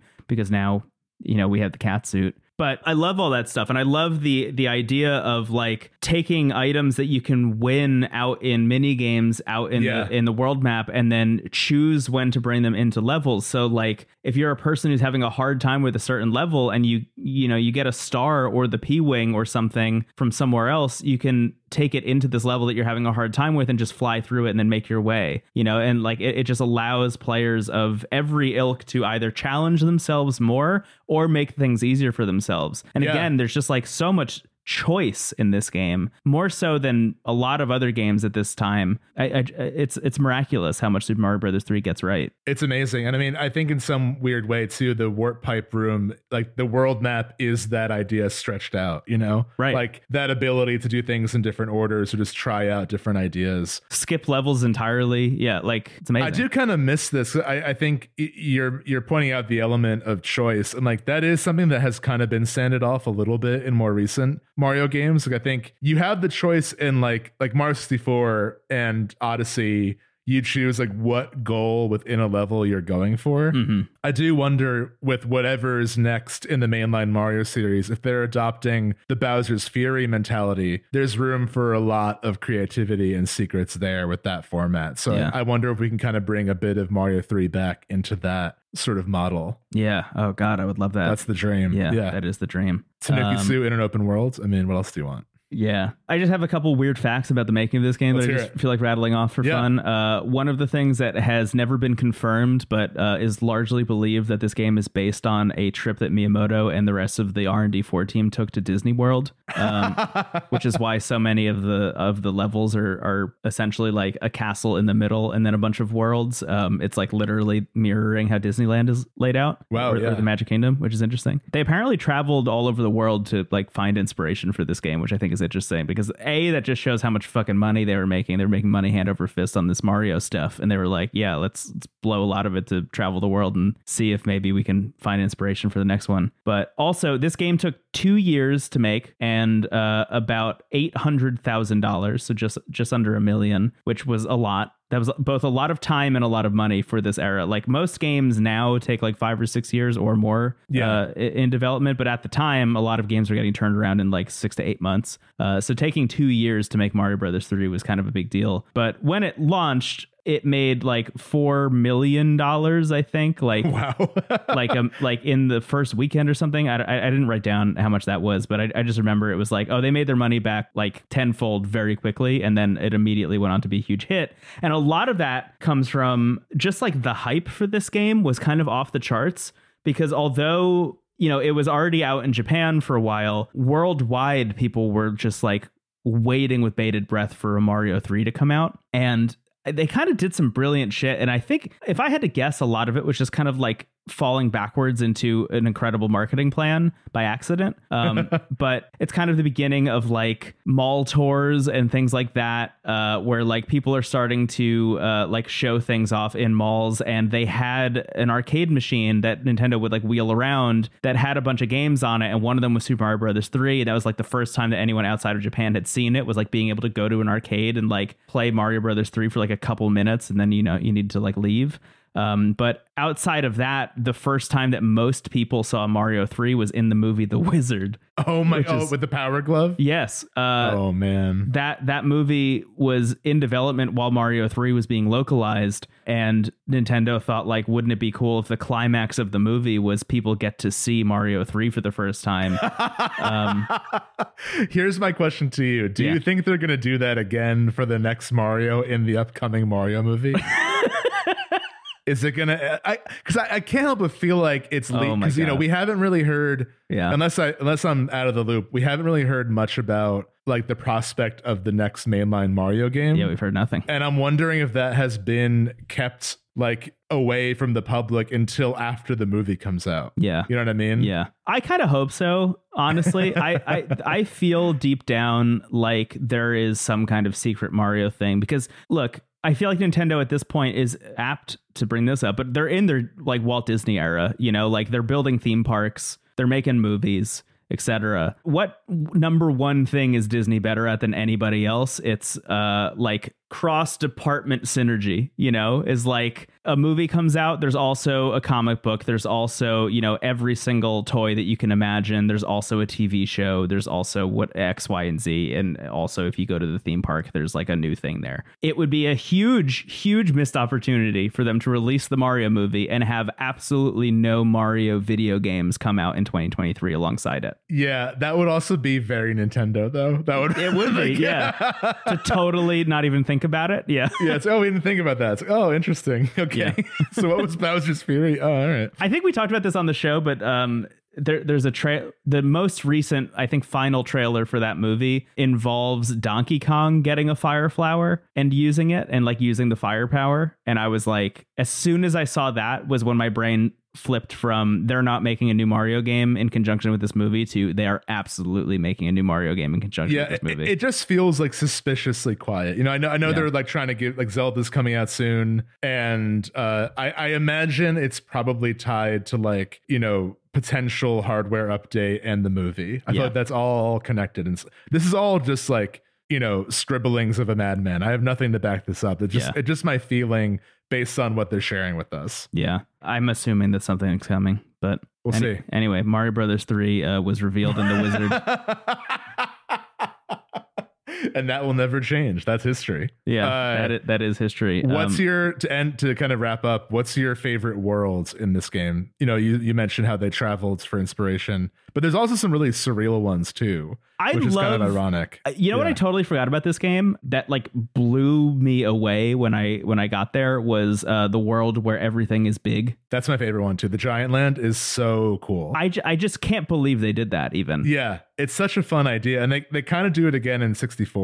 One of the paintings is like that. It's actually a concept that I would love to see again, especially like after playing Minish Cap and seeing how fun it was to have that sort of dual worlds. I feel like applying that to Mario could be really fun. Yeah. But yeah, that's a very surreal and memorable part of the game. Yeah. Is the giant world. It's so strange. I also really love that the Tanuki suit, like turning into a statue, like kind of doesn't like do a whole lot really. You know, it makes you a little bit invincible for a bit, which is helpful in some cases, but for the most part, it just like stops you in your tracks and is like not super helpful in terms of your goal, which is getting to the other side of the level. Yeah. I don't know. I love the Tanuki suit. I think it's very silly that it's in there. That's also a point I would give 3 over World, is I like the Tanuki suit more than the cape personally. The cape feels a little presumptuous of Mario. It's like, who do you think you are? You know? Oh, I get that. Yeah, okay, from a fashion perspective. Yeah, the power incredible. Just the look of it. It's a little bit like Tanuki is naturally cool, but Mario putting on a cape is like, come on, dude. Like. you know, this is not a good era for you. Yeah. It also comes from the feather, which doesn't make much sense. Yeah. I wonder what we're missing there in terms of just what that just symbolizes. Like birds fly and it makes Mario fly. Yeah. Is that it? The Tanuki suit, Miyamoto has given interviews saying he knew that nobody outside of Japan would understand why it does what it does, but he didn't really care because he thought it was so fun, which I love.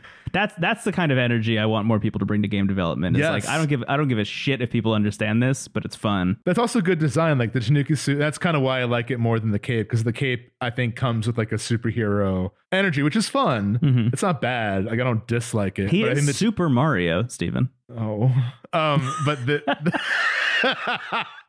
Tanuki suit is so unique and fun and like iconic. It reminds me a lot of, I think I mentioned this before, but there's like a old blog post from one of the concept artists for Mass Effect. And like, there's all this like unused concept art. Mm. And basically they were writing like, if you design an enemy with the idea that you want them to be cool or look cool, it's going to fall on its face. Mm. Like, whether or not it becomes iconic is the design's relationship with the game itself. Like, and I think they mentioned in that paragraph, like Big Daddies in BioShock, where it's like isolated, they look kind of silly and almost a little cute, but they're terrifying in the game. Yeah, because you know what they're capable of. Right. And I think they're much scarier because they look kind of silly in some ways. Like they're more memorable at least. Mm. I think there's an element of like, you know, having design that is maybe unconventional of what like our immediate thought would be. Yeah. And at the time, not having like a cultural understanding of what a Tanuki like represents, it is still really cool to just fly as a raccoon. That's just like a fun visual. Yeah. That has become such a staple of video games. Yeah. It's amazing how much verticality and how many secrets are available in this game to find. I just think it's incredible.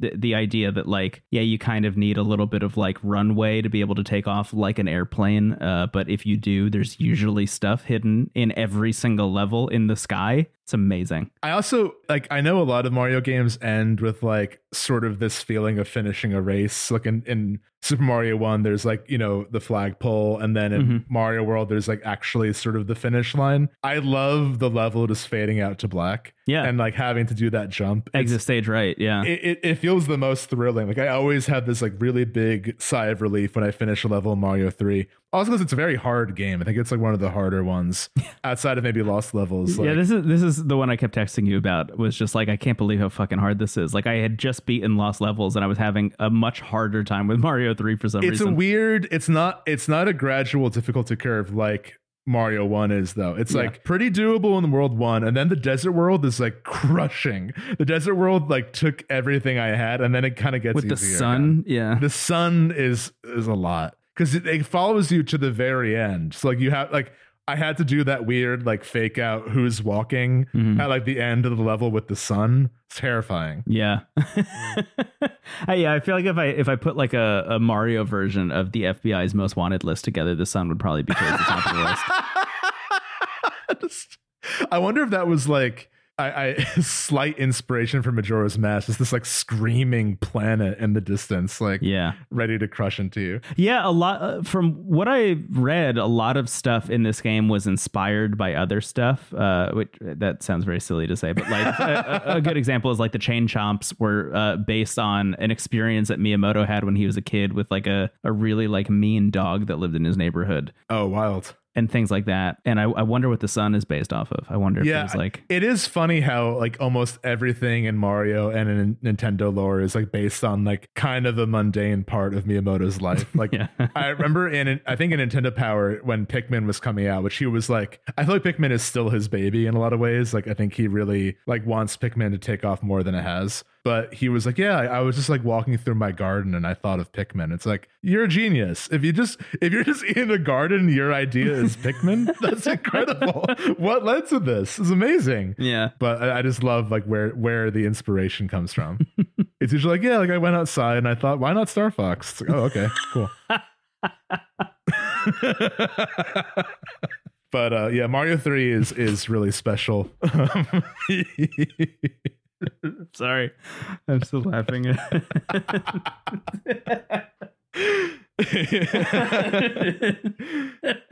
I I can't get out of my head. It's like, oh yeah, I don't know. I went on the subway and thought of Breath of the Wild. Yeah, I don't know. The game's all about commuting. I don't know how you didn't get that. I was walking out of the DMV and I thought Elite Beat Agents. There it is. EBA, I thought. What about a government agency that makes you dance away problems instead of whatever the DMV wants me to do? Yeah.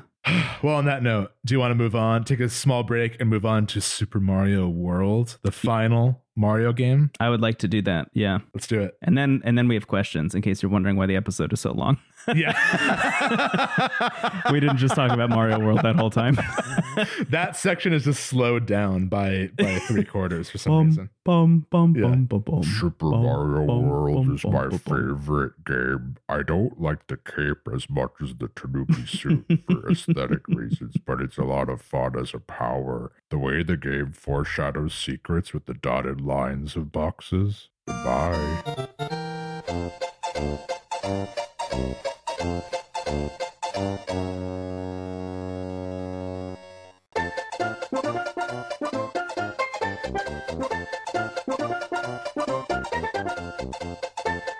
Steven, we're back. And that's right. It's a whole world of Mario. Miyamoto's dream has come true. Mario is finally riding a dinosaur.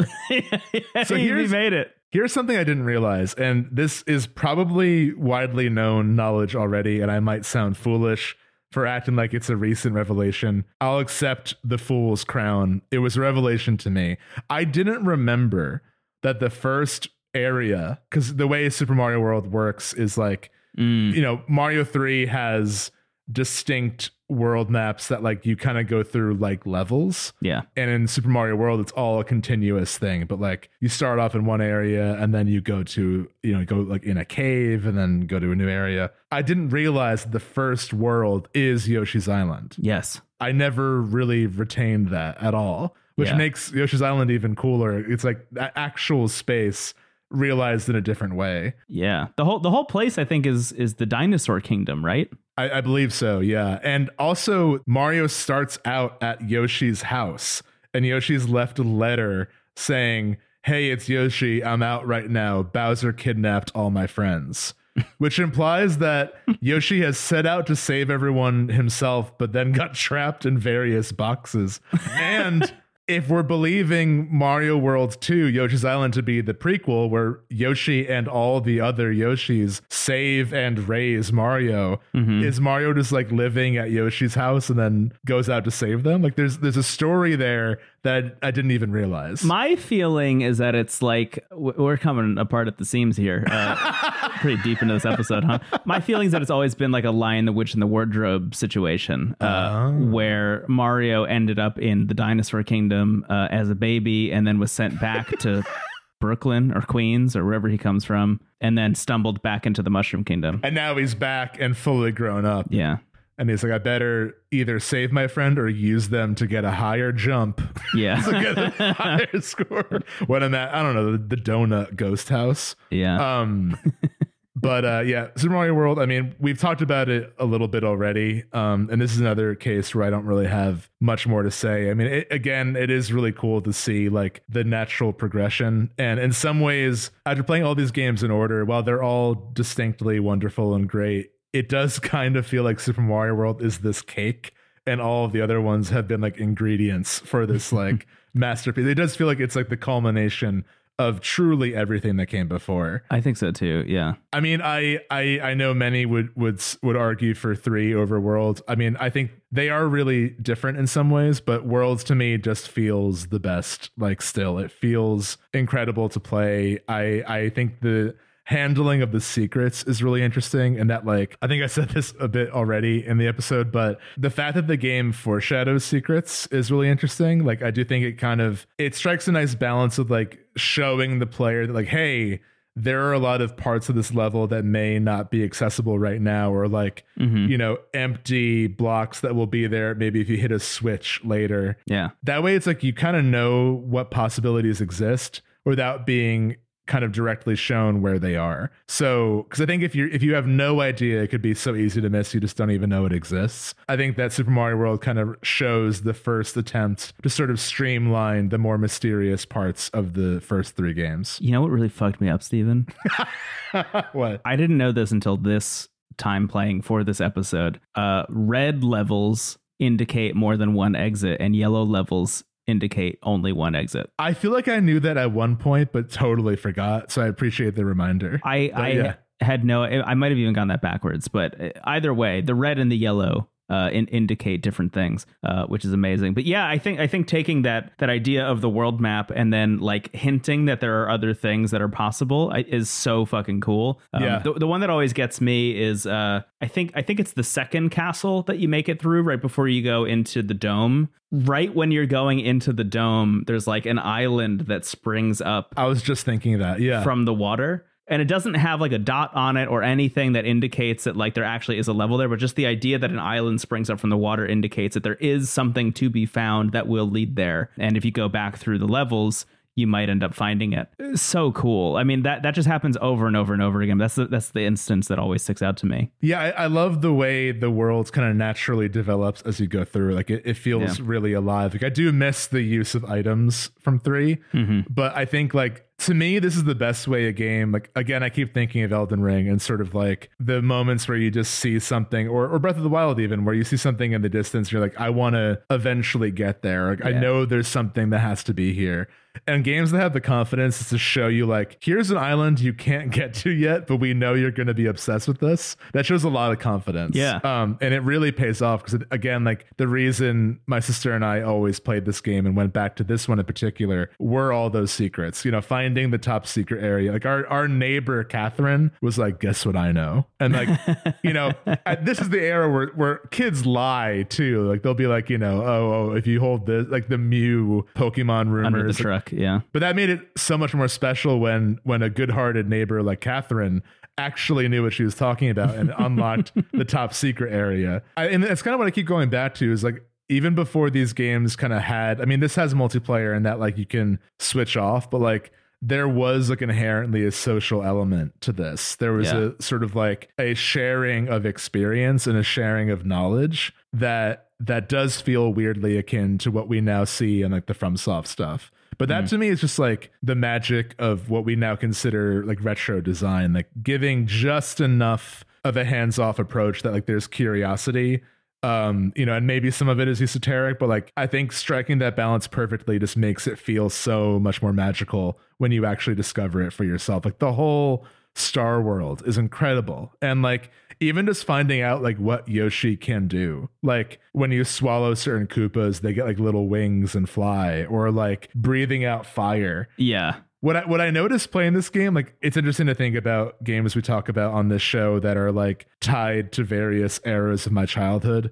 Like FF7 and Ocarina of Time are games that like I have a distinct memory playing, but I also like appreciate them more as an adult, and I can like have a new relationship with them as an adult because they're very mature stories. Super Mario World, this takes me right back. Like I just am that kid again. And there are so many moments where I remember what I thought as a child, and I'm now like, why did you think that? Like there are so many visuals in Super Mario World that I for some reason didn't fully understand. So like that lava level where those creatures in the lava, their eyes will pop up above the lava and look both ways and then they'll strike.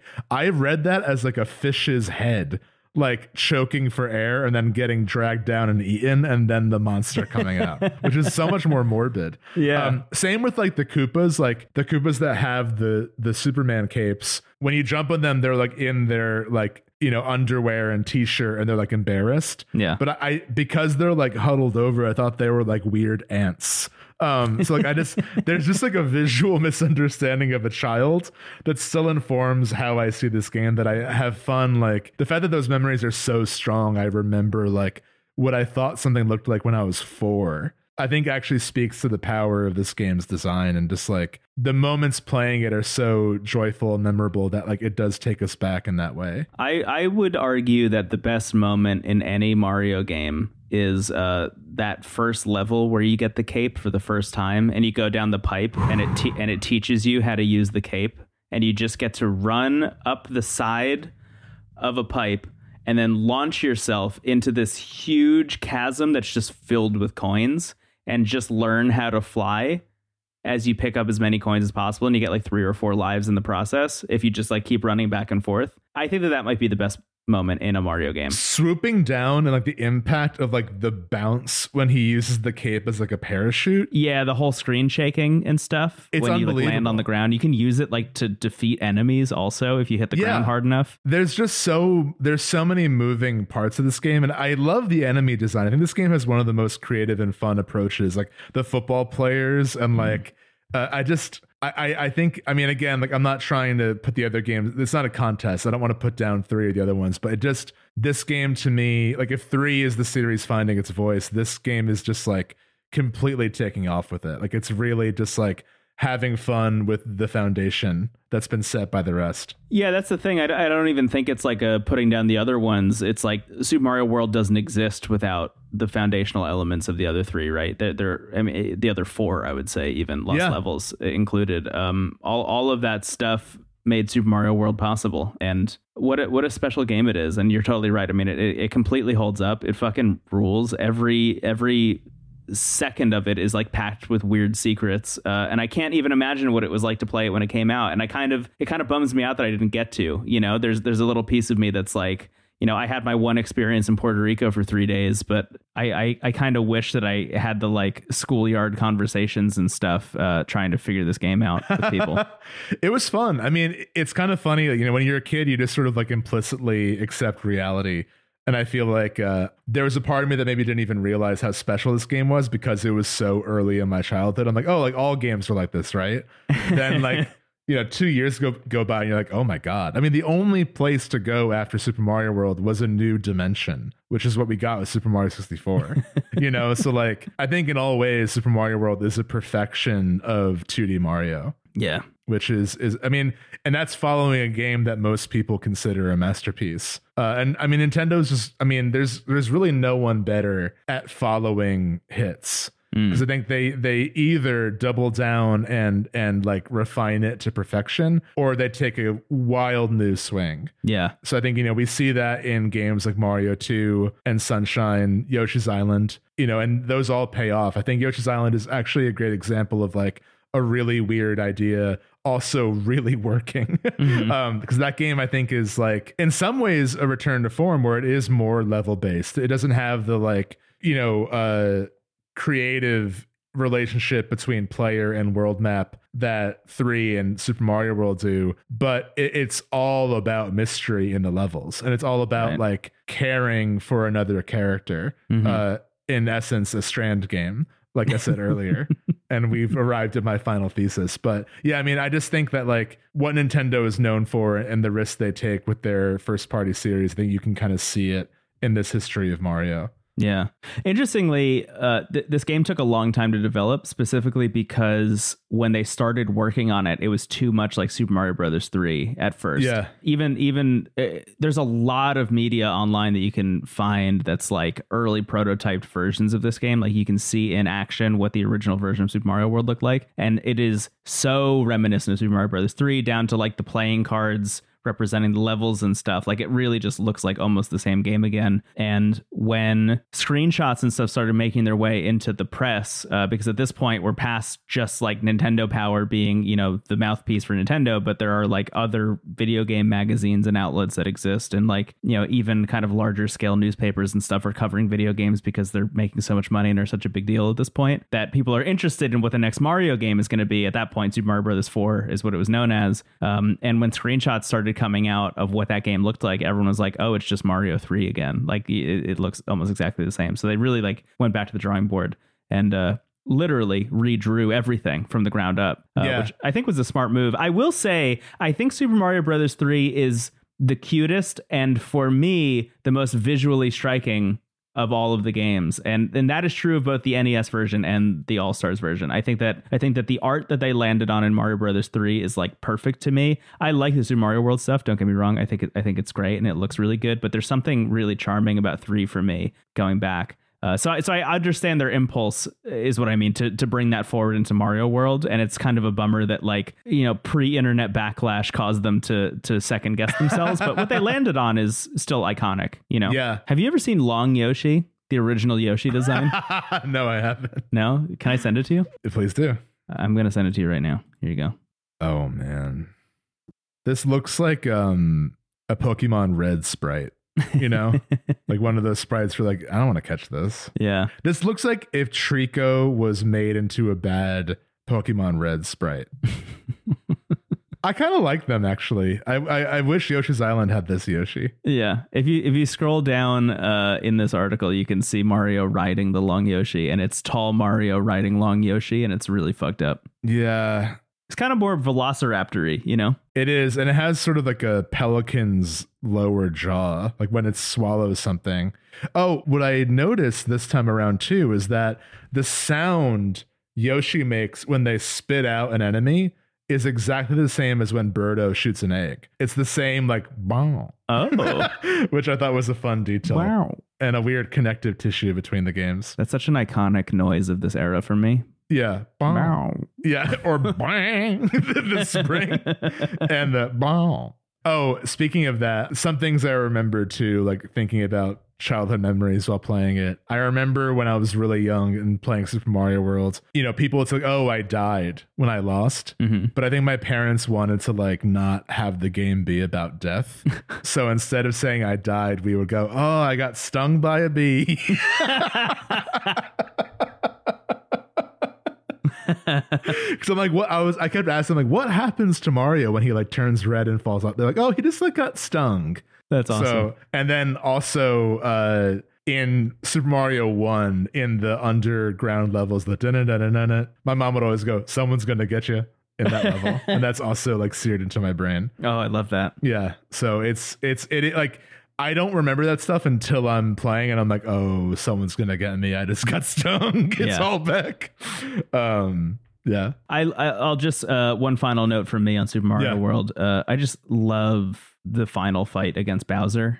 Where he throws out the, like, little, like, mechanical Koopas, and you need to jump on them, but not too many times. And then you throw them into the air. You have to, like, launch yourself and also hit him. It's tough. It's a tough fight. Yeah. But really cool. I think also this is where bosses actually become fun. Because I think Mario has always been, like, bosses almost seem antithetical to the series in some ways. Yeah. Like, yeah. Why? Yeah. But in this game, like, having to jump repeatedly on, like, a rotating platform to get them to fall into lava. Yeah. Like, there's some really fun concepts. I think they treat the bosses like levels, and that's why they're much more enjoyable than in previous games. Yeah. You know, but nothing's as great as Spewert from Mario Odyssey, but, you know. Hard to beat Spewert. The rabbit that just throws up paint. Yeah. I will also say that Super Mario World came out around, or, like, really during the actual, like, console war between Nintendo and Sega. Yeah. And I didn't realize that they did this, but Sega, while they were promoting the Genesis, this is the second time that mall tours are showing up, just to give you an idea of the time period. But Sega did a mall tour through the USA promoting the Sega Genesis, specifically by having a Sega Genesis set up with Sonic the Hedgehog next to Super Mario World playing on a Super Nintendo, and they would ask you to play both of them and say which one you liked better. And of course, because Sega was the one saying what the results were, they said that everybody preferred Sonic. But the idea was that Mario is, like, this old stodgy video game franchise, and here's, like, Sonic the Hedgehog, who is newer and cooler and, you guessed it, even faster. Which I think is so funny to pair Sonic the Hedgehog, like the first Sonic the Hedgehog, against Super Mario World and be like, which of these two games is better? It's like, in retrospect, a hilarious question to ask. Yeah, I honestly feel like that, like, the dedicated marketing campaign of the console wars has done lasting damage to gaming discourse. Yeah, like, you can see the echoes of that exact mall tour in Twitter replies. Yes. Yeah, it's what Twitter's based on. It's built on the skulls of those who died during the console wars. Twitter is a revenant of the Sega marketing campaign. You know what's funny, though? That year, both consoles did fucking killer numbers. Like, there wasn't... Yeah. It wasn't like one won and one lost. They both just won because they're both spectacular. Yeah, I mean, Sega Genesis and Super Nintendo, you could actually make a case. I mean, I don't know Sega Genesis as well, so I would lean towards Super Nintendo, but like that was the peak of both eras. Yeah. It had a shitload more games than the Super Nintendo did, and also was like, I think almost a full $100 cheaper. Yeah. Which was huge, obviously. Yeah. I'm very excited to learn more about Sega when we do our Dreamcast prep. Yeah, me too. That's when things change in the console wars. Some say it's the red wedding of Sega history. Yeah, Super Mario World, incredible. I mean, I think this segment was always going to be short and sweet because it's hard really to say anything new about such a classic, but yeah. It was great returning to it. And this is also like, I think I kind of now have an idea of like which ones I want to revisit and for what reasons. Mm. And I think Super Mario World will be something I just kind of fall back on more often now. Yeah, I think weirdly enough, my experience, just looking back at all of these now, I think my experience with them, the one that I'm going to start to pick apart like a puzzle box forever is going to be 3 still. Like 3 is the one that fascinates me the most of all of them. Like World, at this point in my life, I've played and like pretty much 100%ed World. Like I've seen everything there is to do there, and I didn't remember all of it, and I still don't remember all of it. But like I've played through that game with a guide in the past to like unlock everything. I've seen what there is to do in Mario World. Mario 3, I haven't really done that with still, even after doing this episode. There's like still stuff that I don't fully know.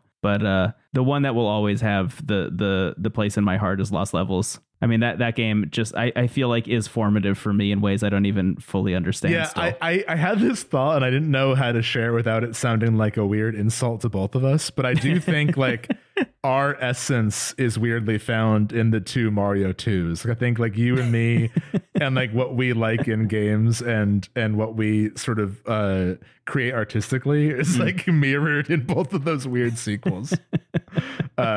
But that is maybe because I'm playing a lot of Monster Train lately, and there's a whole mechanic of like sacrificing cards to get their essence. Mm-hmm. So I'm like, is my essence Mario 2? I don't know. But I just had that thought. I just like saw a bit of our souls in both games. Yeah, it might be. Yeah. That might be true. Anyway, why don't we end here and move on to questions before we fully evaporate? That sounds great. Sounds good. I'll see you there. I'll pick up a bubble and walk into an eagle's mouth. Bye-bye. I'll do it. I'll give it my best shot, said Toad. Wow.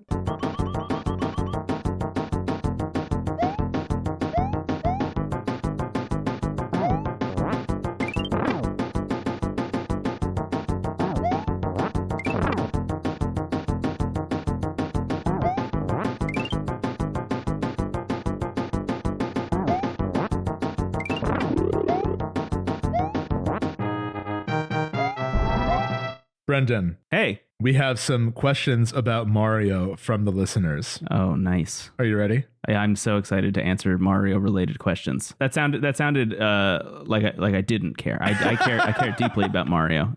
Let it be known. Also, just fun fact, we're recording this a couple days after we recorded the rest of the episode. So if you're like, man, what was the B12 shot in the interim? Yeah. Several days of rest is the answer. Before we even answer a question, I'll just say, in retrospect, I feel like everything that you just heard, dear listener, one of our more wholesome episodes. You know, I haven't heard the edit, obviously, but even just walking away from that recording, even though I was very sleepy, I just walked away thinking like, wow, my heart is full. We just talked about how much we love Mario for like hours. Yeah, I think in some ways it's sort of like, I mean, it's the intention of the show, right? We do this to celebrate games. I feel like it might be the most pure distillation of the intention of the show, though, you know? Yeah, I think you're right. I think inherently like talking about games that are so foundational, I think kind of brings that out of the show and of us. Because you can't have a cool, fun take on the jump feels good. So you got to talk about something else. And I guess in our case, it's just like... You got to talk about your parents. Yeah, instead. Exactly. Yeah. Anyway, questions. Matt in Discord. Super Mario All-Stars plus Super Mario World was, as far as I remember, the first video game that I owned and the first one I spent a ton of time playing. Very representative of what we just said. The 64 was out, but we couldn't afford it, and I was extremely happy with the Super Nintendo. Good taste. Yeah. Years later, I'd finally finished World on Game Boy Advance. My question is, was Mario any kind of introduction to games for you? And if not, what was that game? I mean, for me, yes. I mentioned at the beginning, like the handful of NES games we had. So it could have been Beetlejuice, but likely it was Super Mario Brothers, and Super Mario World, as I mentioned before, like, was sort of my first clear memory of enjoying a game. So I think there's a good chance it was my introduction to video games as a whole. Yeah, for me, as I mentioned, it was Sonic the Hedgehog, I think, on the Sega Genesis. But I feel like getting Mario Brothers Deluxe on the Game Boy Color was a really like big moment for me, because that was such. I just remember that being the first time that I thought to myself, I'm going to finish this video game, you know, and then doing it and yeah. The like rush of that, because at that point, even thinking back to the other games that I had on the Sega Genesis, like I wasn't finishing any of that stuff. Like I to this day, I don't even know if I've seen past like the third world of Sonic the Hedgehog. That's kind of my revelation of a lot of these Mario games. Like, I just played the first world over and over again. Yeah. I've never seen like the nighttime world. What is this? Next question. Yeah. Devin Pulaski on Twitter. As much as I love Soyo Oka and her arrangements on All Stars, I can't help but feel like the NES soundtracks are superior in terms of charm and style. How do you feel about All-Star's soundtrack versus the originals? You got into this a little bit with your preference of like the production of Mario 3. Yeah. You liking it more on the NES and the Game Boy than on All-Stars, but I don't have enough familiarity with the original scores to have a strong preference. I think in this case, it's sort of like whatever you grew up with is my answer. I think they're maybe both great. So I think it's sort of like whatever you have a stronger association with. But I have heard the Mario 2 beginning in the NES style, and that is really catchy with like the crunchiness of the NES. So I do understand where this person is coming from. Yeah, yeah. Look, Koji Kondo, who did the music for pretty much all of these formative Mario games, brilliant composer, brilliant songwriter. And the stuff that he brought to Super Mario World in particular, I think was really formative. And that's where, at least as far as I know from the development history of All-Stars, Soyo Oka came in and was tasked with like taking the previous Koji Kondo works from Mario's 1, 2, and 3, and then adapting them into more of a Super Mario World style. And I think like that process went spectacularly. I love the arrangements that are in All Stars, and I love the arrangements that are in the originals. And I know that's kind of a cop-out answer, but like they're both available and you can play all of them and hear all of them on the Switch right now, and that's like miraculous. But I like the All Stars arrangements of 2 in particular. Yeah, I think they're representative of each system, right? Like I think enough time has passed that like it doesn't feel as much as a remake as like this is Super Nintendo. You know, this is this era of music and this is that era of music. Totally. So they're both great. I know it's an easy answer, but that's the truth. Yeah. Tara's in Discord. Are there any other game series you'd like to have an All-Stars treatment? Oh, yeah, I love this question. Meaning being remade as an anthology in the same engine. Not what happened with 3D Mario, but still. Great question. So the idea is you'll take a series and remake it all in the same engine. I would love... The first answer that comes to mind for me is all the 2D Zeldas. You know, I would love some type of collection of like Zelda 1, Zelda 2, the Oracle games, like all of that in one place. I think that's... I could also see that happening one day. Would you want them to all look the same? Kind of like Mario All-Stars? Like, would you want them to adapt them all into the similar art style like that? No, I think the distinction is important, honestly. Like, I'm not as interested in kind of giving it a uniform style. I'm not against them maybe remaking some of them in the Link's Awakening style. That could be fun. Yeah. But I think in terms of just like having, I think the anthology is the more appealing part for me, and just having like the top-down Zeldas in one place sounds like a no-brainer. Mm. Yeah, I mentioned this earlier in the episode, but I really want this for the new Super Mario Brothers games. I think that they deserve kind of like a critical reevaluation in a lot of ways, and like a public consciousness, pop culture reevaluation in a lot of ways, because I mean, they are, as we brought up in the DS episode and the 3DS episode, but like the new Super Mario Brothers games are frequently the highest grossing and best selling games on those consoles. And the same was true of the Wii U as well. And the Wii, they're like wildly popular, and I feel like the current going vibe on the new Super Mario Brothers games are like, they're kind of going back to the well, aren't they? It's like, no, it was like a huge deal every time a new Super Mario Brothers game came out. And I would love like a big collection. And also, they all kind of look similar enough already that I feel like it wouldn't be too hard if you wanted to match the art style and stuff, you know, in the same engine, you know, across all of those games. I think that'd be really fun. Specifically playing New Super Mario Brothers, the original from the Nintendo DS, like on the big screen, I think would be exhilarating. Oh, yeah. The other other series that comes to mind that we kind of already got a version of this, but I still think there's room for improvement is Final Fantasy. I think the pixel remasters like are this, but just with like very bizarre pricing and release. And I feel like there was an opportunity to maybe have like a FF All-Stars treatment where like, they do all get this glow up and they all have a similar enough style already that giving them like consistency in terms of what's being improved is really cool, but just the price is too much. Yeah. As a big fan of that series, like it's just, it's hard to justify, you know. I don't want to undermine the work that went into them because the reorchestrations and the remaster part of it is all excellent. Yeah. But it's more like, I think more people are likely to get one or two than the whole package. And I think that's something where the whole package like should have been the focus, you know, getting 1 through 6 could have been like a really cool event. Yeah, I think so too. Yeah, I'm curious that this still hasn't dropped on Switch, but I think the full bundle is coming out on Switch soon. And I if I recall correctly, the full bundle on Steam was like $100 or something. Yeah, which like, you know, if you look at the individual pricing, like you do save money, but it's a little bit like it's a tough pill to swallow. Definitely. Yeah. Why is this $100? We didn't even talk about this, but I learned in the prep for this episode that Super Mario All-Stars was also $100. Was $90 when it came out on the Super Nintendo, which adjusted for inflation is like $150 now. Yes, I mean similar. So maybe that just is they're doing exactly the same thing, and we just don't realize because of inflation. Maybe the big thing about Super Mario All-Stars though is that they bundled it with the Super Nintendo in a lot of cases, and they also did a deal where if you bought it from certain retailers, you could just like I think you had to mail them like proof of purchase or something, and then Nintendo would mail you a copy of Super Mario All-Stars. We also just got a All-Stars treatment for Sonic. I think it's called Sonic Origins. Yeah. And it's like all the classic games with some additional stuff that you can play as Amy and a few other characters. Yeah. I don't understand why people are so angry about it. I mean, I don't know. I know so little about Sonic, but I feel like whenever there's a new Sonic game, there's anger at some point for some reason. But all I just say, like either that or Sonic Mania, I think I'll eventually check out to get like a stronger idea of that series history. Because I've only really played Sonic Adventure 2 Battle on the GameCube, and that's like my only real reference for Sonic. Yeah. So one day.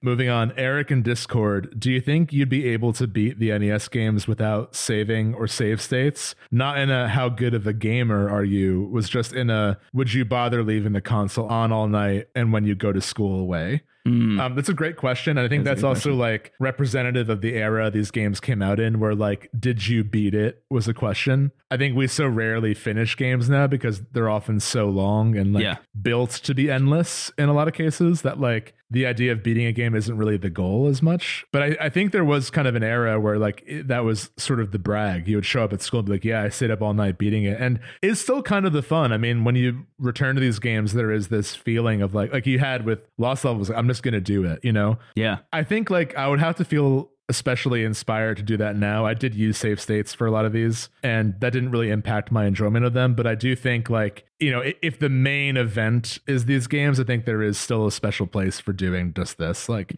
devoting yourself to beating it the old fashioned way. Yeah, I don't think that I would be able to do it if I were to guess. I'm thinking like the easiest one to do that with would probably be the original Super Mario Brothers. And that game gets so hard in World 8 that I just don't think I'd be able to do it. Yeah, I think I could probably do it in the All-Stars version where you just have to restart the world. Yeah. But the idea of like doing the game like perfectly from the beginning, there's a reason why the warp pipes are there, because very few people did that. So yeah. If I could use the warp pipes, like maybe, you know. But it would be like a FromSoftian experience. Absolutely. I totally agree. Moving on to the next question. Ethan in Discord, since y'all have done both the 3D All-Stars and 2D All-Stars, would love any thoughts comparing those two paths of Mario. Anything you think works better in 2D than 3D? I think like right off the bat, the thing for me is that the 3D stuff, pulling from everything we've said about the 2D stuff, I mean, the 3D games really just lean even harder into the idea of like secrets and creativity and allowing player agency to kind of take the lead over whatever the intended goal is of each like level or stage or whatever. You already brought up on the episode too the idea of like 64 and Sunshine and Galaxy having these like discrete objectives in each level. So like you go into a level and then you choose what objective you want. I think all of that stuff really stems from the things that the 2D games did really well. So I honestly, I don't know if there's an answer for me really in terms of like which one is better. I think the success of the 3D games doesn't exist without the success of the 2D games in that way. Yeah, I also think it's not quite as clear of a distinction. Like with Zelda, I think there's a very, like, there are concrete differences between a top-down Zelda and a 3D Zelda. Yeah. Even games like Minish Cap that actually incorporate a little bit of both. Like Minish Cap still plays more like a Link to the Past style Zelda than an Ocarina Zelda. Mm-hmm. With Mario, I think that they're, like, I would actually lump together like Mario 3 with Galaxy and 3D Worlds. And I would lump like Mario 2 with 64 and Sunshine. In what, because again, like I think the two paths of Mario to me are less 3D and 2D and more like, is this focused on like a gauntlet of platforming? Or is this more of a like open flow in any direction exploration game? Yeah. I think in general, the 3D games do that better. Like you said, I think 64 and Odyssey especially are really about existing in a place over the platforming even. Mm-hmm. Even though there's excellent platforming too, it's part of the world, not the world itself. Yeah. Whereas something like 3D World is like a guts obstacle course in the same way it is in Mario 3. So yeah. I think they both do both styles really well. Like you said, I would give an edge to the 3D Marios for doing the exploration stuff, though. Yeah. Just by nature of it being 3D. I think at the end of the day, if one of them was definitively better than the other, like if moving to 3D made Mario definitively better than everything that's happened in 2D, they wouldn't be making the new Super Mario Brothers games. You know? And I mean, you can feel like the jump from Super Mario World to Mario 64 is so impressive. But 64 isn't as tight as Mario World. They really did perfect that style of platforming, and then they're taking on something new and kind of embracing that it's not going to be perfect. Like Super Mario 64 gets it really shockingly right from the very beginning. Yeah. But you can feel like going from Galaxy to 64, you can feel a difference in terms of just like responsiveness and how stiff it feels. The camera, I think, is the big thing there that like, yeah, I think the camera needed a decade to figure itself out because like every PS1 and 64 game, the camera is like the constant obstacle. Yeah. So that would be my answer to that question. But it's a good one to ask. Yeah. There's a follow-up from Ethan. What's your favorite Mario power-up? And then actually the next question from Andy in Discord is, what Mario power-up do you think encompasses your vibe? Like the Tanuki suit, fire flower, default mushroom, etc. So I like these two questions together. What's your favorite power-up, and what power-up is the most you? I'll take favorite power-up immediately because I, at every opportunity, get the fire flower. Oh, yeah. I always prefer the fire flower over everything else at all times because having a projectile in Mario is so hard to beat. You know, even things like the cape and the Tanuki suit and stuff that allow you to like spin and take out enemies, you need to get up close and personal with those enemies, and it's so easy to mess that up. Versus the fire flower almost feels like an easy mode in some ways. You know, even just like taking it into boss fights and stuff, and being able to just like wail on Bowser or something with a fire flower is unbeatable. Yeah, it changes the playstyle immediately, right? Yeah. I mean, it gives you a new action. My favorite has to be the cat suit, honestly. I just think that was like, it's later editions, it's not in All Stars, but like I think 3D World is like less fun when you're not a cat. It just feels like every level was created with a cat in mind, because climbing up the walls and stuff is just so fun. So that's my favorite. In terms of matching my vibe, there's something about Metal Mario that I just think is sort of like strange but like mundane, that I think kind of matches my spirit a little bit. So I think the specifically in 64, just like hearing him clunk around. I'm a loud person. I think Metal Mario fits my energy. Considering my name, I feel like the vibe one, I gotta pick B Mario. Oh no! Bzz. B Mario is of B, yeah, BB, yeah. I like that for you. I do think you have a cape energy as well, or a Tanuki, because you're a very curious person, very ambitious, and I feel like you will want to go to the place in a level that is beyond what we're seeing. Mm-hmm. And I also turn to stone when I get nervous. But I like the modesty with the B Mario. Bzz, bzz. Bzz. I went to space and all I got was the ability to become a bee. Okay. Silver-handed in Discord. Oh, I'm excited to hear your answer to this. How do you feel about the settings or lore that all the different Mario games have? These earlier games set up each game having varied kingdoms, lands, rulers, and enemies that I found really interesting as a child and still do. Do you have a favorite setting from any of the All-Stars games? It's fascinating that we just hang out in the Mushroom Kingdom at all times, and that's kind of like the default now, you know? Like, even the Mario movie is just, like, totally not acknowledging the fact that there are, like, in canon, other kingdoms and stuff. Or New Donk City with the real people. Or New Donk City. Yeah, I don't know. I just... There's a lot of focus, obviously, because there are more narrative games on the Zelda timeline and Hyrule Historia and things like that, and I'm so much more fascinated in the Mario timeline. Like, I think it's fascinating. Like, in Mario 2, at least... I forget if this is in the original or if it's in just the All-Stars version, but Mario 2 is canonically a dream that Mario had. So you wonder if that place is real or if any of those things are real, but then Birdo is showing up in other places. So, like, who knows? I've seen you before. Yeah. You're the one from my dreams. You're the one from my dreams. Sorry. Yeah, I don't know. And then the Mario Land games are in a totally different place as well, if you want to include those. But I feel like there is this lineage of Mario canon, like, it, to take a really stupid thing to say and make it as serious as possible. But it feels like there is this lineage of, like, as we mentioned, there's like a Chronicles of Narnia situation where Mario has, like, fallen into the Mushroom Kingdom and Yoshi's Island, etc. As a baby, and then is, you know, leaves, but he's like some kind of chosen one. Clearly, he and Luigi in some way, they become some kind of, like, chosen people. So they end up returning later in Super Mario Brothers. My going theory is that what happens next is by the time they finish the Super Mario Brothers situation, Mario 2 happens, a dream, whatever. Mario 3 seems like actors retelling what happened in Super Mario Brothers. Interesting. You know what I mean? So it's like he's become the myth, and this is a performance of it, right? Because there's the stage thing, like Mario is leaving, I guess stage left, you know, at the end of every level. It feels like you know that Mario is an actor on stage playing Mario and is not actually Mario. I love that reading of it. I was gonna say in terms of his favorite settings, I think Mario 3 definitely has the most, like, varied locations. Something about the giant land is just really cool. So, and I mean, cool.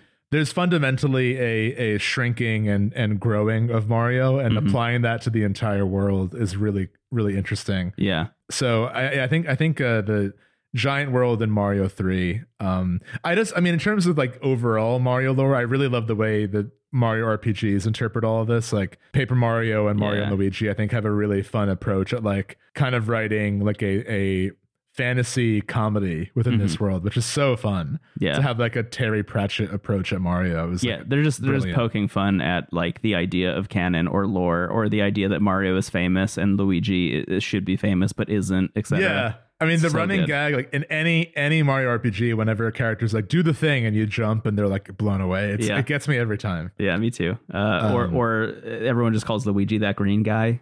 Yeah, and he's in the interim saving people from ghosts. Give him more credit. To extrapolate it all out even further, yes. I think my feeling on all of this is that New Super Mario Bros. 2 for Nintendo 3DS is maybe the most important game in the entire canon, because that's where Mario gets enough money to start to frivolously spend it on things like starting a go-karting league and going golfing, etc. Yeah, he becomes the 1%. Is there a follow-up to that? Is there, like, a Ragnarok event that distributes the wealth more evenly amongst the Goombas? Oh, man. Goombas? Really interesting question. I have no idea. Do you think it's all cyclical? Do you think there's a... Do you think it's like the Zelda timeline where there's, like, if Mario wins or if Mario loses? There are theories out there also that Wario is Mario. Which I really love, is like Mario gets so much money and hoards his wealth that he turns into Wario. Mario Kart 9 is going to end, like, you finish the race and then it zooms out to showing the world as, like, a mirage and a flame, and Kamek blows out a candle and goes, that's how it could have went. Then they start over. Or like a live action shot of Miyamoto, like, in the 80s coding a video game. Yeah, that he just hits delete. I'm going to get into fishing, I think. Yeah. Then all of a sudden this episode is renamed, like, Sega Fishing, whatever that Dreamcast fishing Bass game Pro is. Fishing. Yeah, Bass Pro Fishing. Bass All-Stars. Okay, moving on. Rufus and Discord. I know this bonus is specifically about Mario's 1 through 3 and World, but what's your history with other 2D Marios and where the series has gone post these very impressive first entries? Thinking also of spin-offs like Yoshi's Island and Wario Land, is there a vibe you prefer, as in a style of 2D Mario like that you gravitate towards? You're a big Yoshi's Island fan. Yeah, I love Yoshi's Island, and while I've enjoyed this sort of Yoshi spin-off of games, I think that there's something about Yoshi's Island that hasn't really been matched by any of them. Even the more direct sequel on DS came close, but I think it ultimately like got too focused on the babies and like what they do, which is kind of weird. Yoshi's Island, I just think kind of, again, it sort of encompasses what I think Mario 2 does well in spirit of just having this like very strange kind of one-off where it's more about mystery and exploration and sort of the vibe of the setting than the platforming. But there's still some really cool mechanics going on. I mean, the way Yoshi jumps is sort of like the floatiness to spinning the legs. Mm-hmm. And the idea, too, that you're protecting someone and your health, this goes back to, like, we just talked about Resident Evil 4 and the idea of an escort quest. I do think, well, there's not like a huge emotional bond between Baby Mario and Yoshi. I do think there's something special about, like, protecting someone as the central mechanic of the game. Yeah. I joked that it's a Strand game, but I actually don't think that's a joke the more I think about it. I do think that there's something really unique and special about Yoshi's Island, and I don't really know what the answer is to like follow up on it with, but I'm glad we got it and it exists in its current form. So I think like, I guess I'm maybe like, I like both, you know, pillars of Mario, the platforming and the mystery, but I'm curious if we're ever going to get more games that kind of go down the mystery path. Cause we're getting, I mean, we just got Pizza Tower, which is very much like a Wario revival. Mm-hmm. And I just wonder if we're ever going to get like a Yoshi's Island continuation from an indie developer. Yeah. That would be very interesting. I'd be curious about that. I'm curious also in general, just like if Nintendo will take a really big chance like that again, you know, because the idea of Yoshi's Island coming out and being called like a continuation of Mario, you know, Super Mario World 2, I think that's pretty wild. That's like kind of an unheard of thing for companies to do, I think, in most cases. And I think as much as I love going to bat for the new Super Mario Brothers games, they do feel safe to a certain extent in their existence. But you also have to take a step back and say, is it actually safe for them to say we're making the new Super Mario Brothers and like, you know, stake it all on the idea that they can continue that legacy and like make good on how good these games that we're talking about are, you know? Yeah. So that's one of the reasons I think that those games are so impressive, is because by being semi unremarkable in some cases, that actually means they've like accomplished the impossible. Yeah. So I think that's kind of my answer here is I just think, you know, the more Nintendo tries to make Mario, the more interesting it becomes. And then you know, get even further into like Mario Maker and letting anyone do it. And that's where it gets really wild. I wonder, too, if we'll ever see a 3D Yoshi game, because as I've been thinking about, like, you know, Yoshi's Island and then Yoshi's Story and then like Woolly World and stuff. Like, I think at this point, Yoshi seems to be like specifically made for a much younger audience, which is great. Like, I'm glad there's sort of like a even more approachable version of Mario for like really young kids and families. Mm-hmm. But I just wonder if there's maybe a way to have like a Yoshi's Island style exploration first, secrets first adventure, where it's actually not even level based, but more open in that way. Yeah. I mean, it's just Death Stranding, but I wonder if you can do it. Last question. At Knights Eternal on Twitter, if you could have them make a Super Mario All-Stars 2 with any 4 Mario games. This is what you accidentally predicted earlier. Oh, wow. If you could make it Super Mario All-Stars 2 with any 4 Mario games of your choice, what would they be? Anything with Mario in the title is on the table. Oh, man. I feel like I wish there were more things that would allow us to do like a Mario. I guess there kind of are. You could do Mario Teaches Typing. You could do Mario Paint. I'm just thinking like Mario creative expression games, you know, I think are really interesting. That'd be really fun. I guess Mario Maker you could also hypothetically include in there because it's like kind of teaching game design and level design. Yeah, that could be fun. Mario, You're the Star. Yeah, is the name of that one. Or I wish there were more Mario Picross games. Unfortunately, there are not, because that also feels like a no brainer. Wow. Wrecking Crew, Mario 2. I think. Okay, to take a step back on this question, one of the things I'm curious about is this concept of taking all of the games and putting them kind of in a similar engine with a similar art style. I would be very, very interested in your take on this, which is that Mario Kart 8 Deluxe is Super Mario Kart All-Stars. Oh, interesting. Like, so already. That is what that is already. That's a great point. I was actually thinking the inverse. Like, if you did Mario Kart 8 Deluxe in the Super Nintendo style of Super Mario Kart, that could also be fun.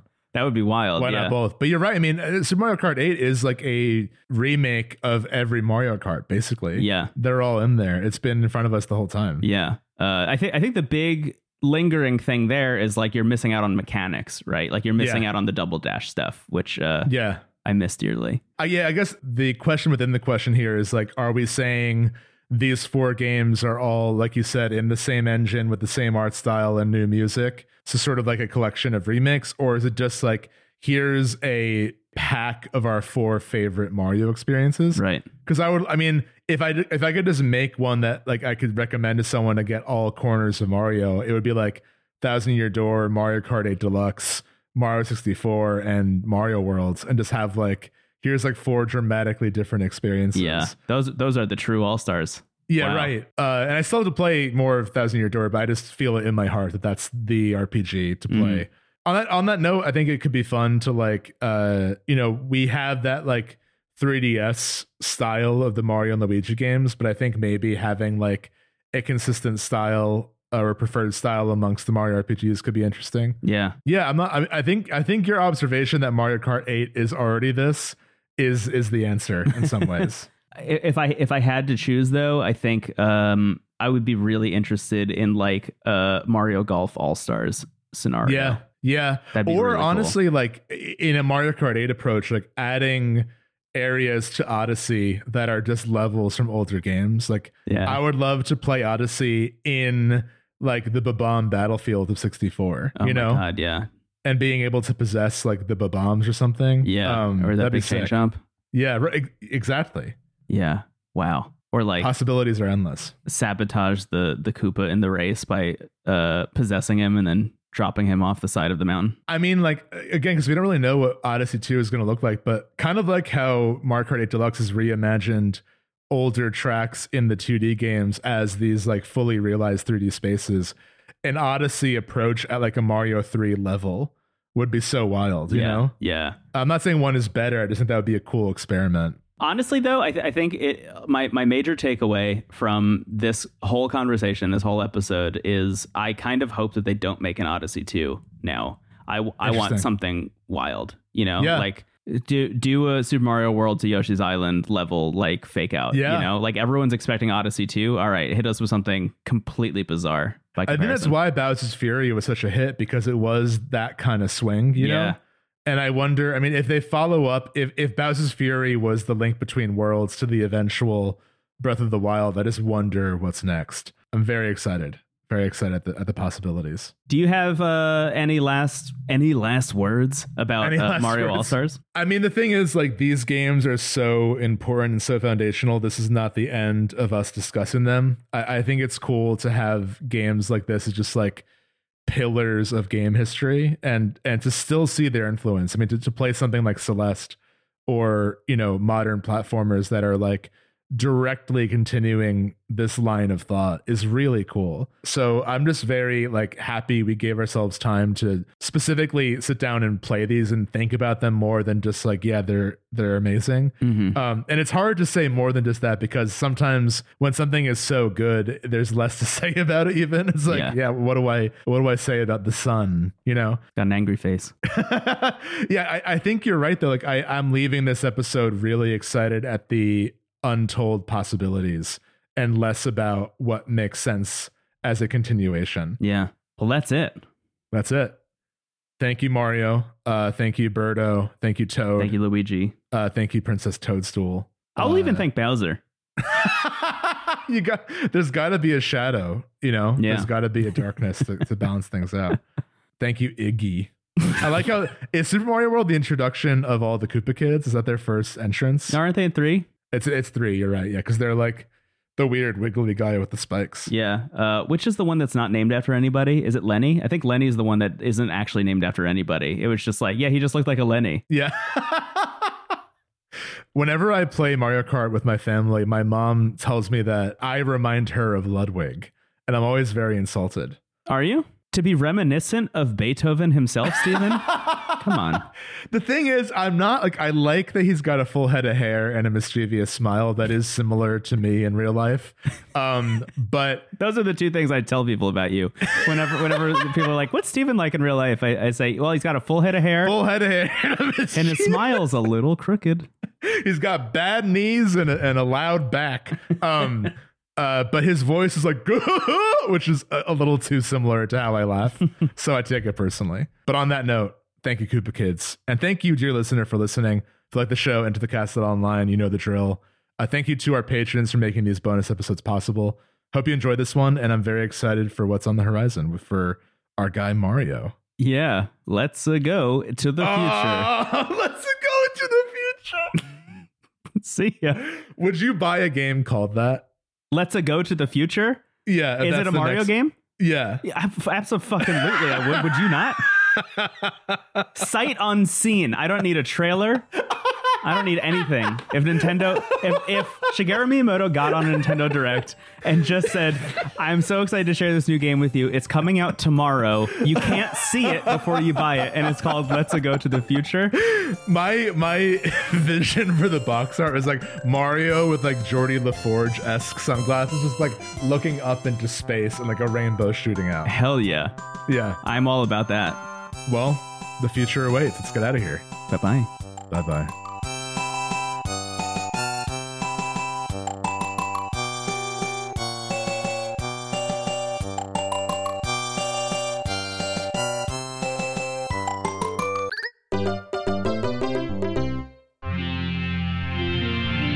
TWG, the worst garbage, the online.